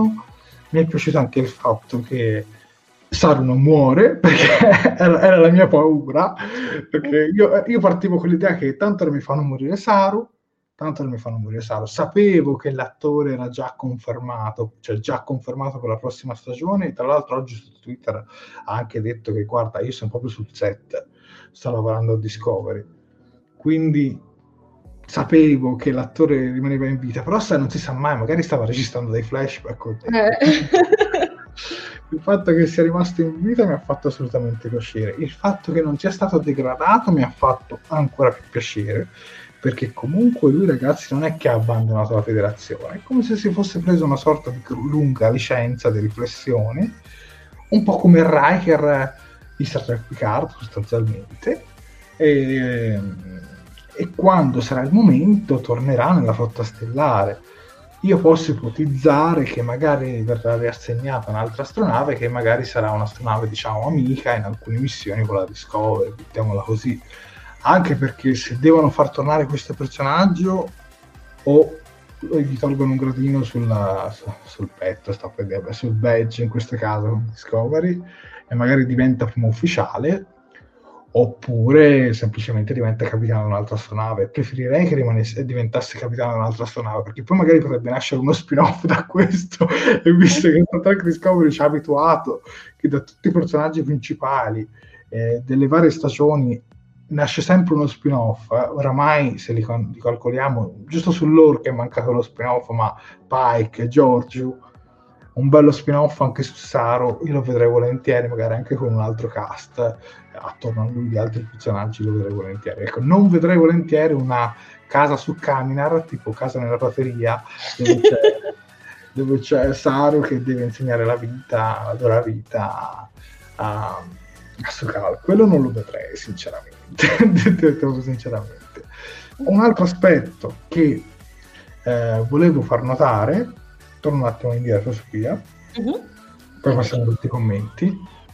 Allora, le divise, detto in modo sincero, non è che mi facciano tanto impazzire, preferivo quelle, quelle precedenti, però una cosa l'apprezzo, che siamo tornati ai colori come le sezioni di T N G e non più come nella serie classica, mm. perché da come possiamo vedere Burnham è il rosso di comando, ad esempio l'unica cosa che però è cambiata è che per esempio Culber, ora qua non lo vediamo, ma c'ha sempre il bianco, quindi il bianco dovrebbe essere il dottore, immagino. E poi per esempio Stamets c'ha il blu come scientifico, e quindi torna, mi torna. L'unica cosa che non mi tornava era Tilly, uh-huh. perché Tilly, io so che lei è nella sezione dell'ingegneria, sì. e quindi non dovrebbe avere la divisa rossa, se ci leghiamo ai colori delle sezioni di T N G in poi. Mm. Però un nostro spettatore, Davide Picillo, mi ha detto che beh, potrebbe essere il primo ufficiale, e se è il primo ufficiale potrebbe aver senso che ha la divisa rossa. Mm. Ovviamente non è stato detto formalmente, quindi non lo sappiamo ancora, però potrebbe essere un'ipotesi. Mm. Eh, Linus dov'è? Guarda, Linus è quello dove, c'è, dove lo spoiler alert gli va nell'occhio praticamente. Esatto, è molto bene, ma in fondo in fondo. Sì, è l'ultimo a destra praticamente. Ma comunque, questioni formi non, non mi convincono pieno, però, però ci stava un restyling eh, dopo la terza stagione. Un po' tutte le serie di Star Trek eh, a una certa, diciamo, fanno... le cambiano. Mm. The Next Generation, uh, Voyager di Space Nine, uh, quindi ci stava, insomma, un cambio di uniforme. Tu cosa ne pensi, Sofia, di questi uniformi e del capitano Burnham? Poi leggiamo tutti i commenti. Eh? Allora, partiamo dalle uniformi, visto che è l'ultimo, è l'ultimo argomento che abbiamo trattato. Mm, sicuramente fanno un po' specie, perché insomma abbiamo visto, cioè eravamo abituati a delle uniformi decisamente molto più attillate, a delle, alle uniformi blu che comunque si erano portate avanti da... dal passato, e quindi diciamo che vedere questo cambio così drastico di uniformi, soprattutto di colori, un po' destabilizza. Però secondo me tutto sommato non sono brutte, più che altro sono consone a quelle che indossano anche gli altri nel quartier generale della flotta, perché effettivamente sia Vance che i suoi, che i suoi colleghi appunto hanno, hanno questo tipo di uniformi addosso. A me tutto sommato non mi dispiace, non ho capito molto bene come funziona il discorso della bottonatura, perché se facciamo, se ci notiamo, eh, alcuni uniformi hanno un lembo più lungo e l'altro più corto, quella di Michael in primis, sì. e anche quella, vedo, mi sembra che sia Rino, insomma comunque alcune hanno, sono un po' più lunghe e altre sono un po' più corte. Questa cosa non l'ho molto ben capita, ma probabilmente è solamente un discorso estetico, niente di più. Quindi comunque... Beh, anche il colletto c'era sempre sta cosa. Sì, esatto, esatto, però ti ripeto, comunque no, non è sgradevole, eh, figurati, non è assolutamente sgradevole, solo che fa un po', fa un po' strano, perché sembra che se le siano allacciate male, quindi... Um, ecco, per quanto riguarda il discorso Michael capitano, allora, mentirei se ti dicessi che, che non me l'aspettavo, perché alla fine un po' tutto il leitmotiv di questa, di questa terza stagione, soprattutto quando lei ha anche i diverbi con Saru e quando torna sulla Discovery, è quello. Cioè tutti, o comunque soprattutto le persone a lei più vicine, premono perché lei prende effettivamente la sedia. Glielo dicono in modo diretto, glielo dicono in modo diretto, chi più chi meno, ma alla fine è quello il messaggio che passa. Sono contenta, sinceramente, che Michael sia capitano, perché conclude comunque un arco narrativo, perché se fosse finita con un capitano preso totalmente a caso l'avrei, but- l'avrei digerita molto male, perché appunto alla fine Michael in questa stagione doveva ritrovare se stesso e doveva anche ritrovare il suo posto all'interno della, della Discovery, e il suo posto evidentemente appunto è quello della, sulla sedia di comando. Il Let's Fly mi piace, la trovo una frase molto, molto carina, effettivamente. L'unica cosa che un pochettino mi dispiace è che Saru non fosse presente neanche durante, diciamo, la cerimonia, questa qui sul ponte, di arrivo di Michael sulla, sulla sedia. Ora, loro diciamo che nel, nel non scritto non ti fanno neanche capire che... come dire, che, che lui è stato effettivamente presente nel momento in cui l'hanno scelta, anzi, non, non, anzi lui non è mai stato presente in quel momento lì, perché c'è la famosa chiacchierata con Vance dove a Michael viene proprio, diciamo, proposto e imposto di, di prendere una decisione sul diventare capitano oppure no. ti dirò, mi è dispiaciuto che Saru non fosse stato lì con lei, soprattutto, me- ma non, non tanto per un discorso che Saru magari doveva opporsi, figurati, non l'avrebbe mai fatto, ne sono convintissima, però visto anche tutto il rapporto che loro hanno avuto, tutto lo sviluppo che loro hanno avuto nel corso di questa stagione, mi avrebbe fatto piacere. Però dall'altra parte comunque sono molto contenta de- diciamo anche del finale, almeno per il momento, che hanno dato a Saru, ovvero su Kaminar ad occuparsi di, di Su'Kal. Quindi comunque come finale bello, cioè un, un buon poi, finale che conclude alla fine. E poi eh. da come ci fa capire anche la serie, non è che adesso noi Saru non lo vediamo più. Eh. No, certo, certo. No, perché poi Burnham dice magari vorrei aspettarlo, certo. Quindi si capisce in qualche modo tornerà. Poi certo, come ho detto, certo. si, sta, si sta girando sì, le sì, scene sì. E il personaggio non è morto. Certo. Banalissimo, ma aspetterei che lui diventa capitano e, e Su'Kal diventa tutto un ufficiale, ma sarebbe troppo incoerente visto che non ti sei fatto neanche un anno di flotta stellare. No, Su'Kal non potrebbe mai diventare primo ufficiale. Almeno cioè. Una nave indipendente, allora è un altro discorso.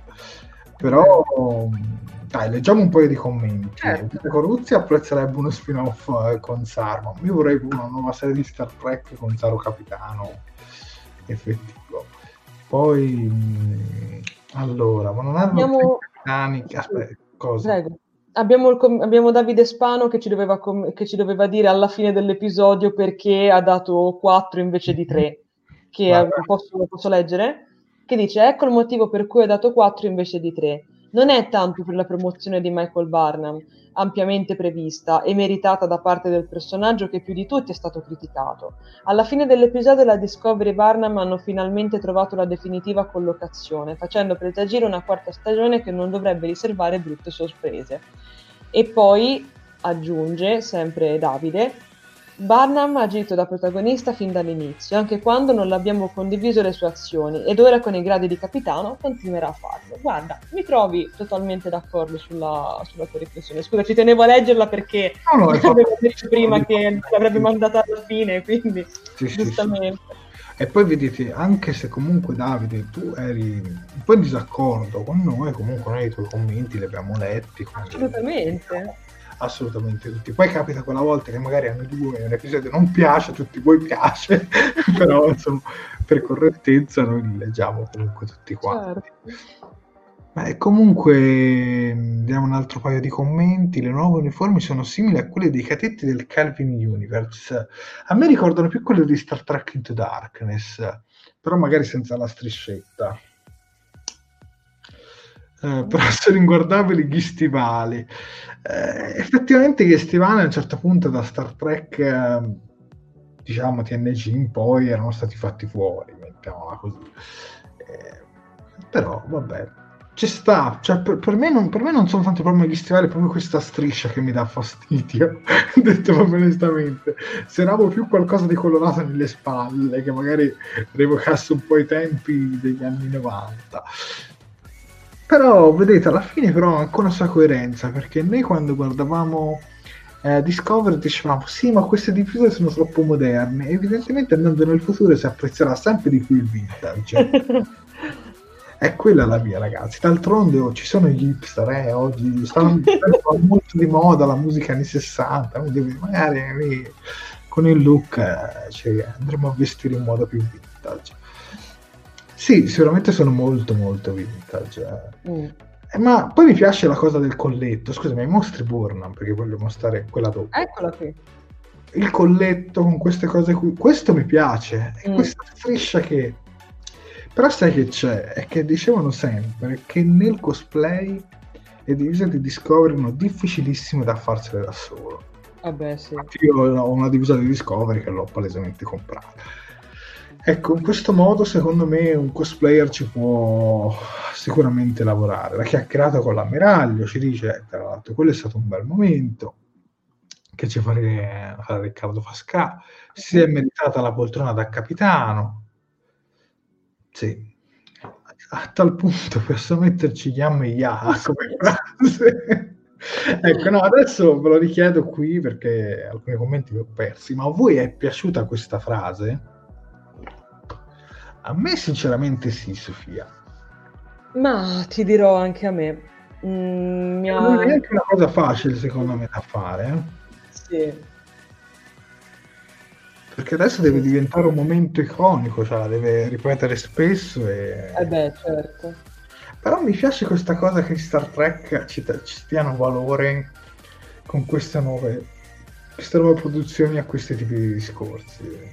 Let's Fly. Bella. A me mm. convince. Su'Kal al massimo un nuovo Cass, ci ha scritto Fuad. Io questi uniformi proprio no, sono anonimi, ci dice Riccardo Galletti. A me è piaciuto molto. Si vola, non è bella, era meglio Voliamo secondo Fabrizio Francato. Io vedo io avrei tradotto In sella alla bersagliera. Sì, è piaciuta uh, vista in inglese. Allora, sicuramente Let's Fly secondo me rende di più, mm. rende molto di più. Però se ci pensate e la confrontiamo con questa qua, si va. Secondo me è più bella questa, quella di Burnham, Si vola, mm. sinceramente, che Si va. Tra l'altro poi alla fine, comunque ne parliamo dopo, a fine episodio comunque ci azzecca sempre la frase. Da, stasera non si va a dormire, si vola a dormire.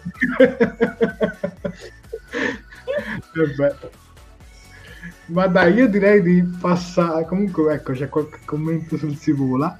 Si vola è bellissima, la trovata nell'anima e, se e, e sulla emotiva e dolce virulenza anarcoide di Michael. Per me Let's Fly mi piace, Si uh-huh. vola è bellissima, mi piace Si vola, ci porta fuori più iconica di questa, beh. Beh. Però a me in realtà non dispiace nemmeno Si vola, sarò onesto. Let- Let's Fly suona meglio, sicuramente anche quella è più poetica, mm. però anche Si vola non mi dispiace, magari quando l'avremo sentita quattro o cinque volte. Esatto, secondo me è una questione di farti un po' l'orecchio, sai? Sì, sì, sì. Ma le scene non sono finite qua, vero Silvia? Perché ce n'è un'altra. Mm-hmm, che... Infatti. Andiamo oh. avanti. Come? Prego. Oh, allora direi che questa è proprio la conclusione finale dell'episodio. Infatti il tutto si conclude con una frase di Gene Roddenberry che dice: in un certo senso siamo tutti alieni su un pianeta straniero. Passiamo buona parte delle nostre vite a cercare di comunicare. Se durante la nostra vita riusciamo a comunicare con due sole persone, allora siamo molto fortunati. Finito questo, parte, la fa- parte come sigla finale la fanfara della serie classica. Che dire? Mm, che dire, sicuramente un finale con i fiocchi, un finale da, da lacrime, soprattutto per, per chi è appassionato come, come noi della serie classica. È veramente bello, cioè dà effettivamente, come dire, secondo me la, i, quel, quel tocco che, che poteva un po' mancare in, in Discovery, quindi bello, non, non mi sento di avere niente da aggiungere se non uh, bravi, bello, la scelta della musica fantastica. Zera, sì. Cosa ne pensi? Assolutamente bellissimo, io già mi ero commosso con il Let's Fly e poi questa proprio pianti, un pezzo di cuore, come dice, come ci dice Italia Quercia, mm. veramente una, una scena da lacrime coi controfiocchi. Sì, sì, sì, sì, questa scena qua, questa scena, diciamo, questa, questo titolo di coda quasi, mettiamola così, questa fase finale. E poi è bella perché riassume anche in un certo senso anche un po' una parte di questa stagione, no? Mm. Fra Saru e Su'Kal, quindi, oppure tra Burnham e Book, cioè, certo mm. può essere interpretata in tanti modi. Ma anche semplicemente tra Michael e Saru, molto semplicemente. Sì, sì, volevo dire fra Michael e Book, sì, sì, anche fra Michael e Saru, sì. Sì. Ho davvero apprezzato la citazione di Roddenberry a fine episodio e poi la musica nei titoli di coda, un tocco di classe, ci dice Stefano Ancis. Allora, adesso direi che, visto che abbiamo analizzato undici scene e abbiamo analizzato tredici episodi, adesso vi chiedo di mettere di nuovo le mani sulle tastiere e di dare un voto da uno a dieci all'intera terza stagione di Star Trek Discovery. Comincia Sofia, poi io e tutti i vostri voti. Prego Sofia.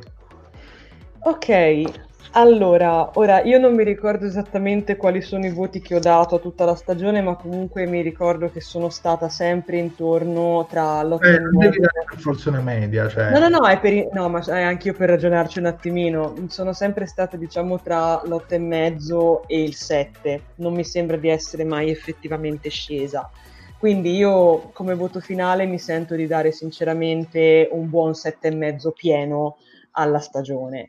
Um, ha avuto degli alti e bassi, ha avuto delle parti che purtroppo non mi hanno convinta, ha avuto delle parti che avrei preferito che mi, insomma, come dire, che sviluppassero di più, ma ha anche avuto delle ottime sorprese, anche a livello, diciamo, tecnico e anche a livello di cast. Per esempio il caro Cronenberg, presenza che, che è stata molto, molto interessante e molto importante anche ai fini della trama.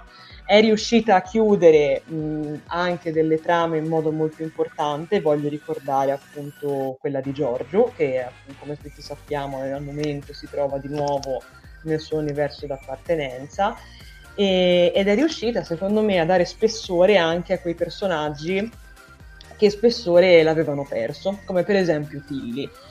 E quindi sì, per me il voto totale in questa stagione è un, è un pieno sette e mezzo. La mia stagione preferita al momento a conti fatti rimane ancora la prima, perché la prima è proprio stata quella che mi ha fatto un po' innamorare di tutta, di tutta Star Trek Discovery.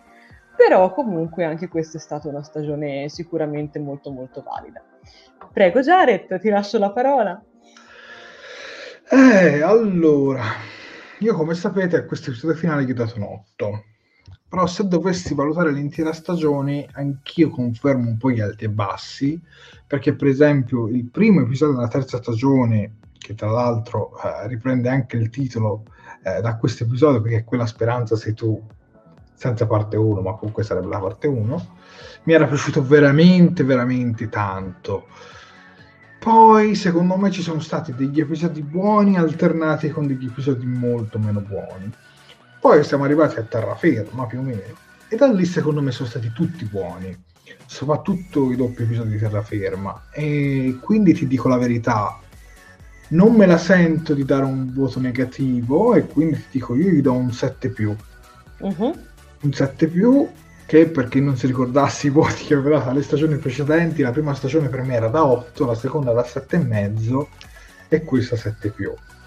Nonostante per certi versi ho apprezzato più questa stagione della seconda stagione, perché secondo me la seconda stagione fa una cosa che secondo me non dovrebbe fare in una serie come Discovery.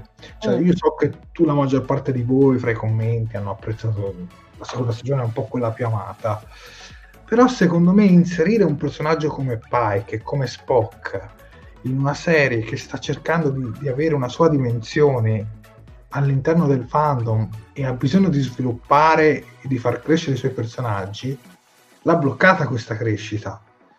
È vero che Saru si è evoluto tantissimo nella seconda stagione, anche con tutto il fatto del Vararai, eh, dei, dei bauli e tutto quanto, sì, però se ci pensate nella seconda stagione chi si evolvano? Saru e Burnham. Stamets mm. rimane indietro, Culber rimane indietro, forse giusto mh, la Giorgio, però insomma la seconda stagione secondo me ha questi personaggi talmente importanti all'interno della storia di Star Trek eh, che oscurano poi l'Enterprise. Cioè, non dimentichiamoci che stavamo con la bava alla bocca per vedere gli interni dell'Enterprise, cioè, mm.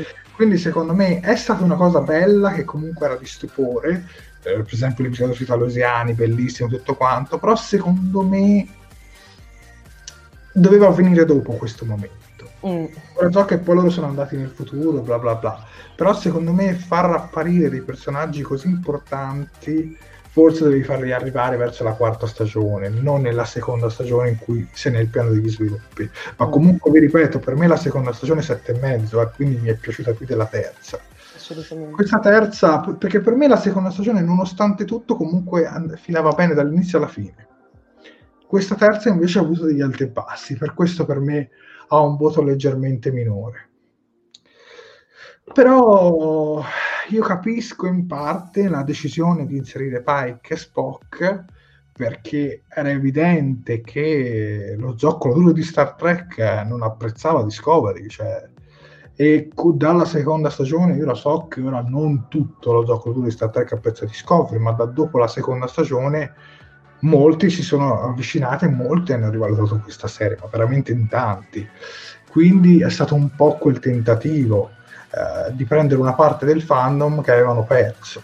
Quindi capisco la scelta, però secondo me per lo sviluppo dei personaggi io non l'ho mai condivisa del tutto. Ecco. Però comunque sette e mezzo è sempre un bel voto alla seconda stagione. La prima, come ha detto Sofia, è quella che ti ha fatto innamorare di questa serie, ma parliamoci sinceramente, la prima per me è la migliore perché eh, dodici anni di astinenza da Star Trek in tv, cioè, e i film di J J Abrams, che comunque a me non sono dispiaciuti, non mi davano lo stesso hype come una serie. Ragazzi, io che ne so, mi svegliavo, magari in certi momenti avevi la possibilità di dormire quella mattina, ti svegliavi solo col chiodo fisso e andavi a vedere Star Trek Discovery.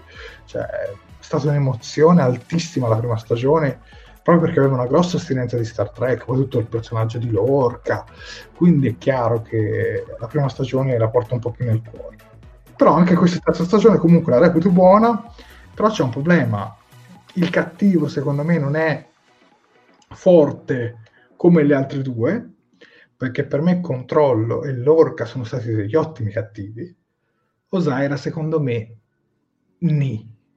C'è stato un solo episodio, che era il penultimo, dove mi aveva convinto, gli altri non mi hanno mai convinto del tutto.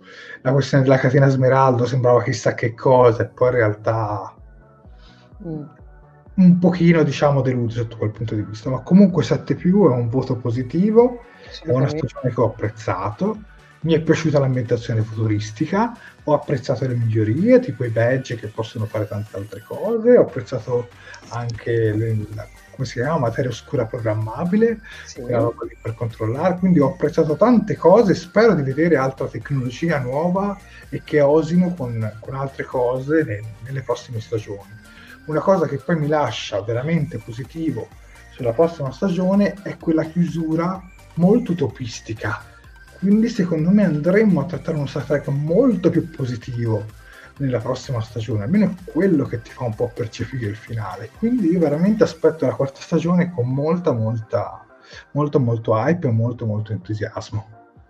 Poi vabbè, se vogliamo fare anche un paragrafino su Star Trek Picard, mi era piaciuto molto il pilota, poi anche lì c'è stato il problema degli alti e bassi, però il problema tra, tra la prima stagione di Discovery e questa di Star Trek Picard è che secondo me Star Trek Picard è finita in modo deludente.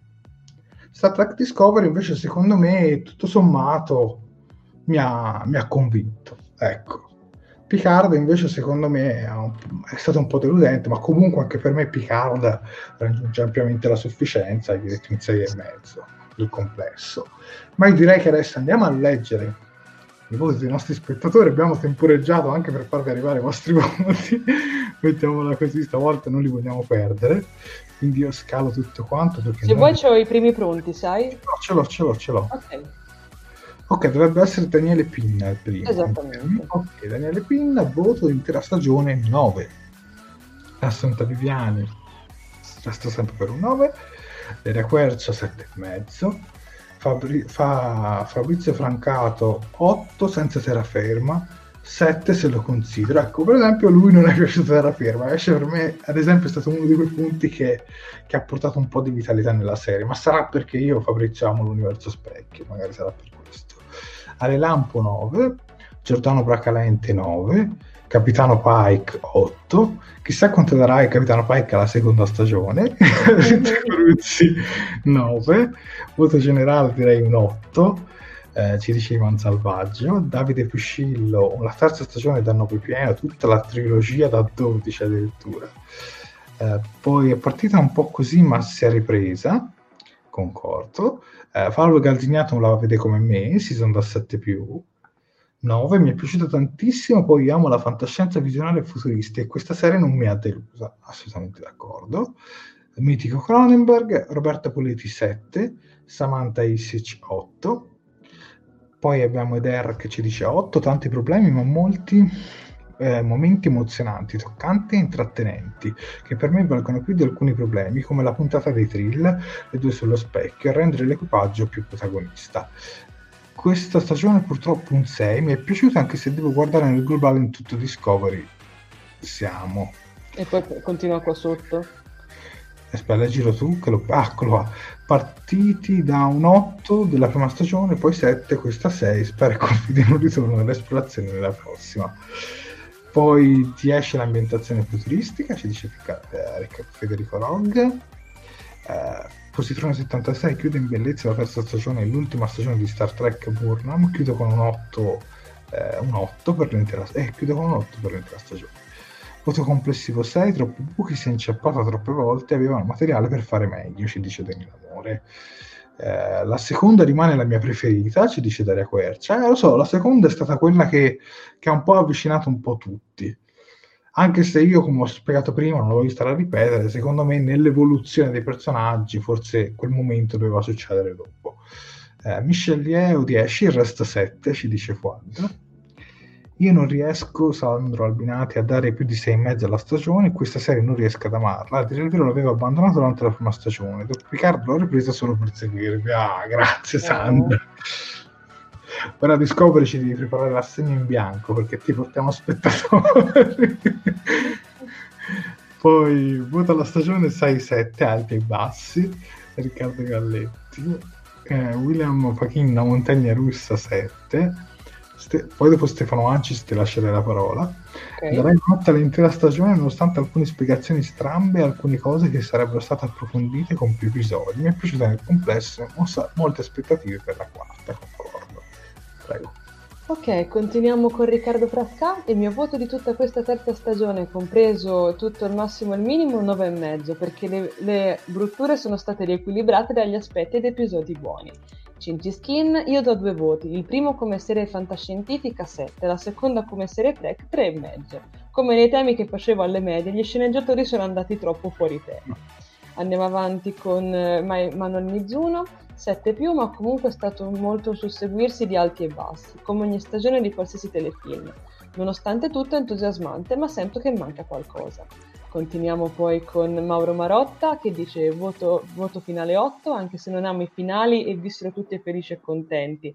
E avrei preferito un po' più di hype per l'attesa della prossima stagione. Guarda, sinceramente mi trovo un po' a concordare con te, non sono neanche una fan dei tarallucci e il vino a fine de- di una stagione o di un film.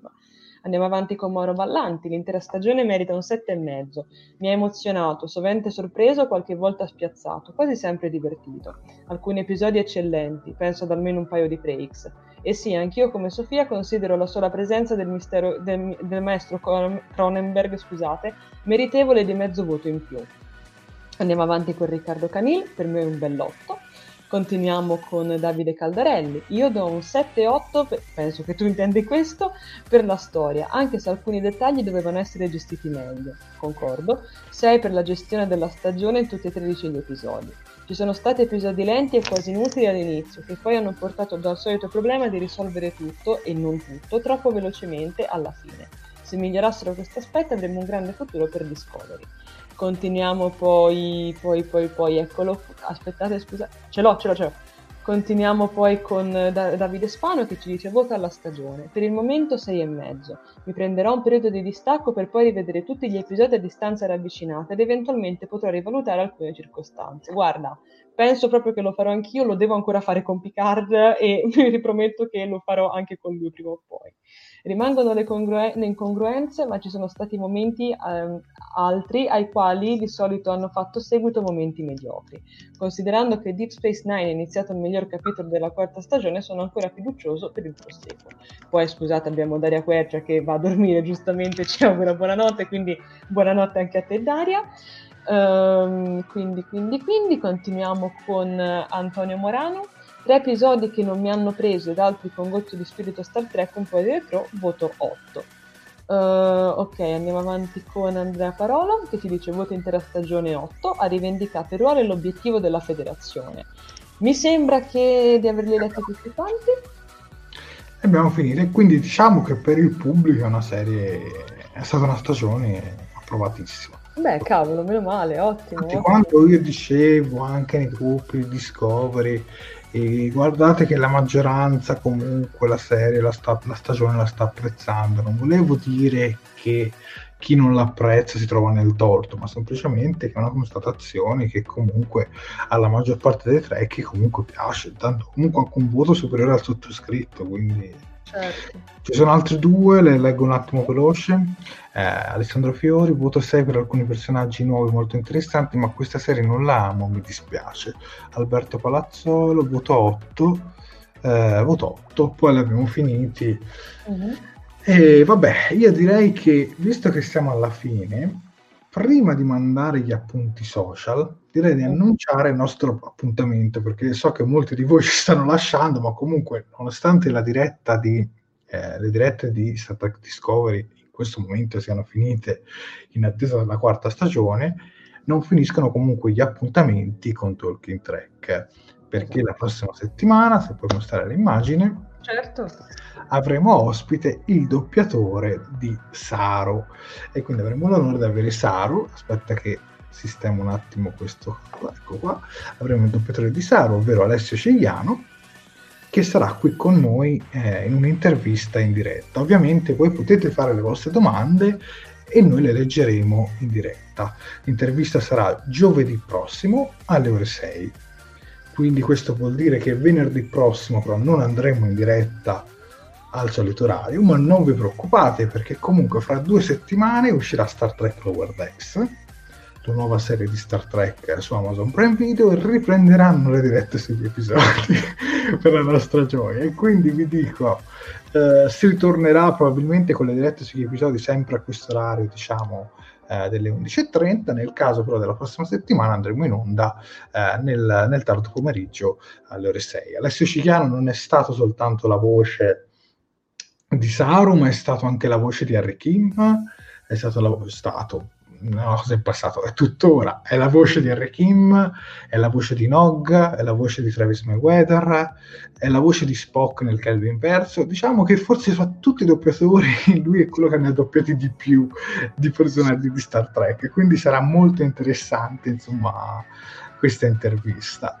E questa intervista sarà realizzata in collaborazione eh, con l'Associazione Nazionale Cartoon Coverland, ovvero con il suo presidente Daniele Colantoni, che ci affiancherà in questa intervista. Quindi un appuntamento a giovedì prossimo con, con l'intervista al doppiatore di Saru. Magari gli faremo doppiare anche una frase in diretta, se, se siete d'accordo, come abbiamo fatto per esempio ai tempi con i doppiatori di Lorca, il doppiatore di, di Pike, il doppiatore di Data, poi c'era il doppiatore di, Alessand- il doppiatore di Picard.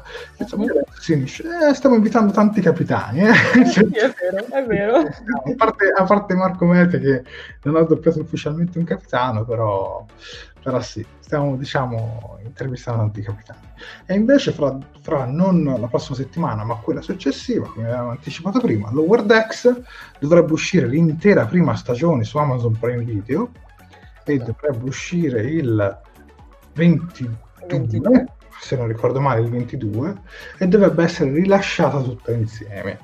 Ovviamente noi ven- tra questi due venerdì, il ventidue, non recensiremo tutti gli episodi tutti insieme, magari recensiremo il primo, poi se la cosa vi piace, per completezza potremmo recensire anche tutti gli altri, magari divisi in blocchi di due, non so, perché comunque la serie dura venti minuti, però il primo episodio sicuramente lo recensiremo. Quindi non, non vi preoccupate. Io direi, Sofia, che a questo punto posso lasciarti gli appunti social. Ok, allora, come al solito eh, ci trovate praticamente un po' su tutti i canali social, ma adesso facciamo un piccolo recap.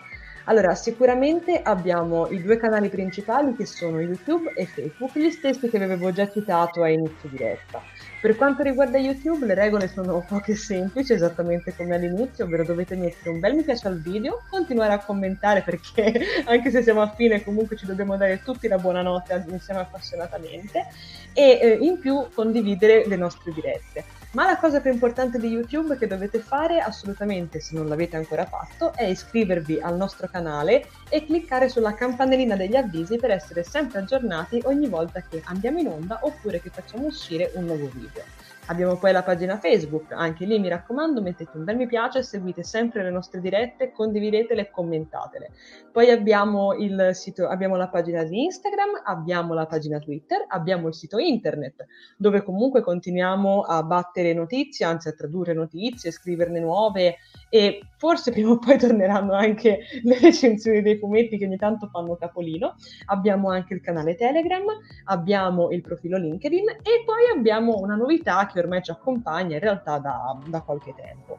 Infatti, se ci volete supportare ulteriormente, vi potete abbonare anche sul nostro Patreon. Sono disponibili l'abbonamento primo ufficiale a due euro che vi consente di ricevere l'attestato di ringraziamento via email, come nel caso di Fabio Bruschi e Giordano Bracalente, che ci tengo a ringraziare di persona.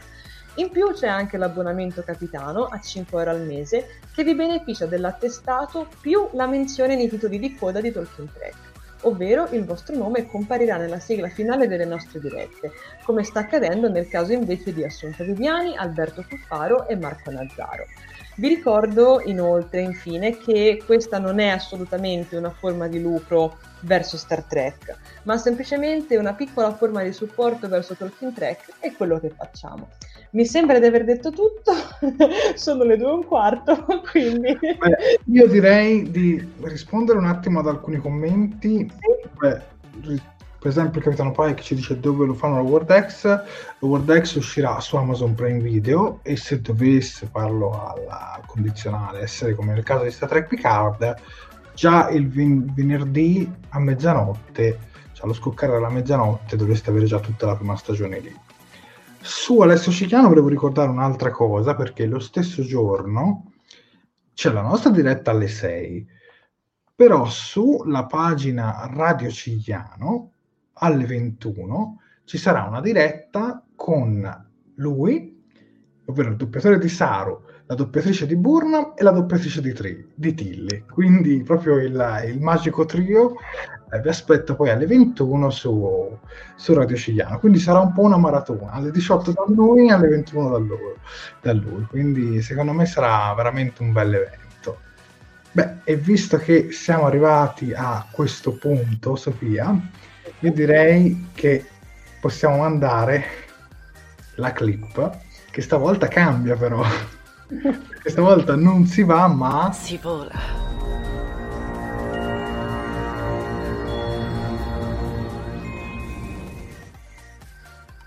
Direi che si vola tutti a dormire, perché questa è la diretta più lunga, infatti siamo due ore e quarantatré minuti, siamo veramente lunghissimi. Io direi di fare un applauso finale a questi altri sessanta spettatori che sono collegati con noi fino alla fine, alla resistenza di Talking Trek. Un applauso.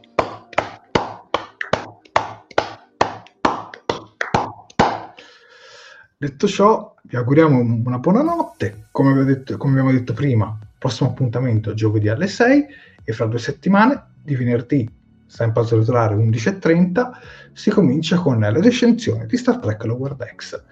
Buonanotte a tutti! Buonanotte!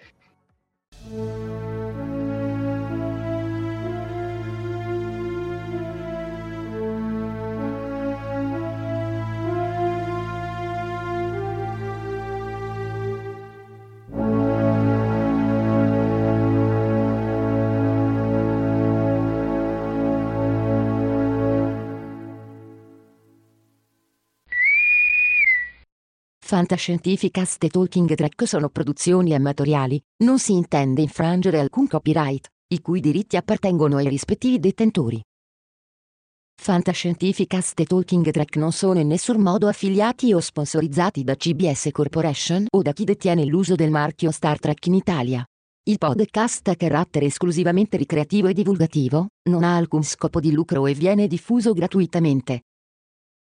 Autorizzazione S I A E cinque sei uno due cinque tre cinque nove.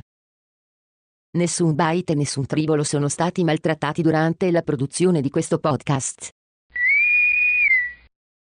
As humans, we're naturally driven by the search for better. But when it comes to hiring, the best way to search for a candidate isn't to search at all. Don't search, match with Indeed. When I was looking to hire someone, it was so slow and overwhelming. I wish I had used Indeed. If you need to hire, you need Indeed. Indeed is your matching and hiring platform, with over three hundred fifty million global monthly visitors according to Indeed data, and a matching engine that helps you find quality candidates fast. Ditch the busy work. Use Indeed for scheduling, screening, and messaging so you can connect with candidates faster. And Indeed doesn't just help you hire faster. ninety-three percent of employers agree Indeed delivers the highest quality matches compared to other job sites, according to a recent Indeed survey. And listeners of this show will get a seventy-five dollars sponsored job credit to get your jobs more visibility at Indeed.com slash podcast. That's Indeed.com slash podcast. Terms and conditions apply.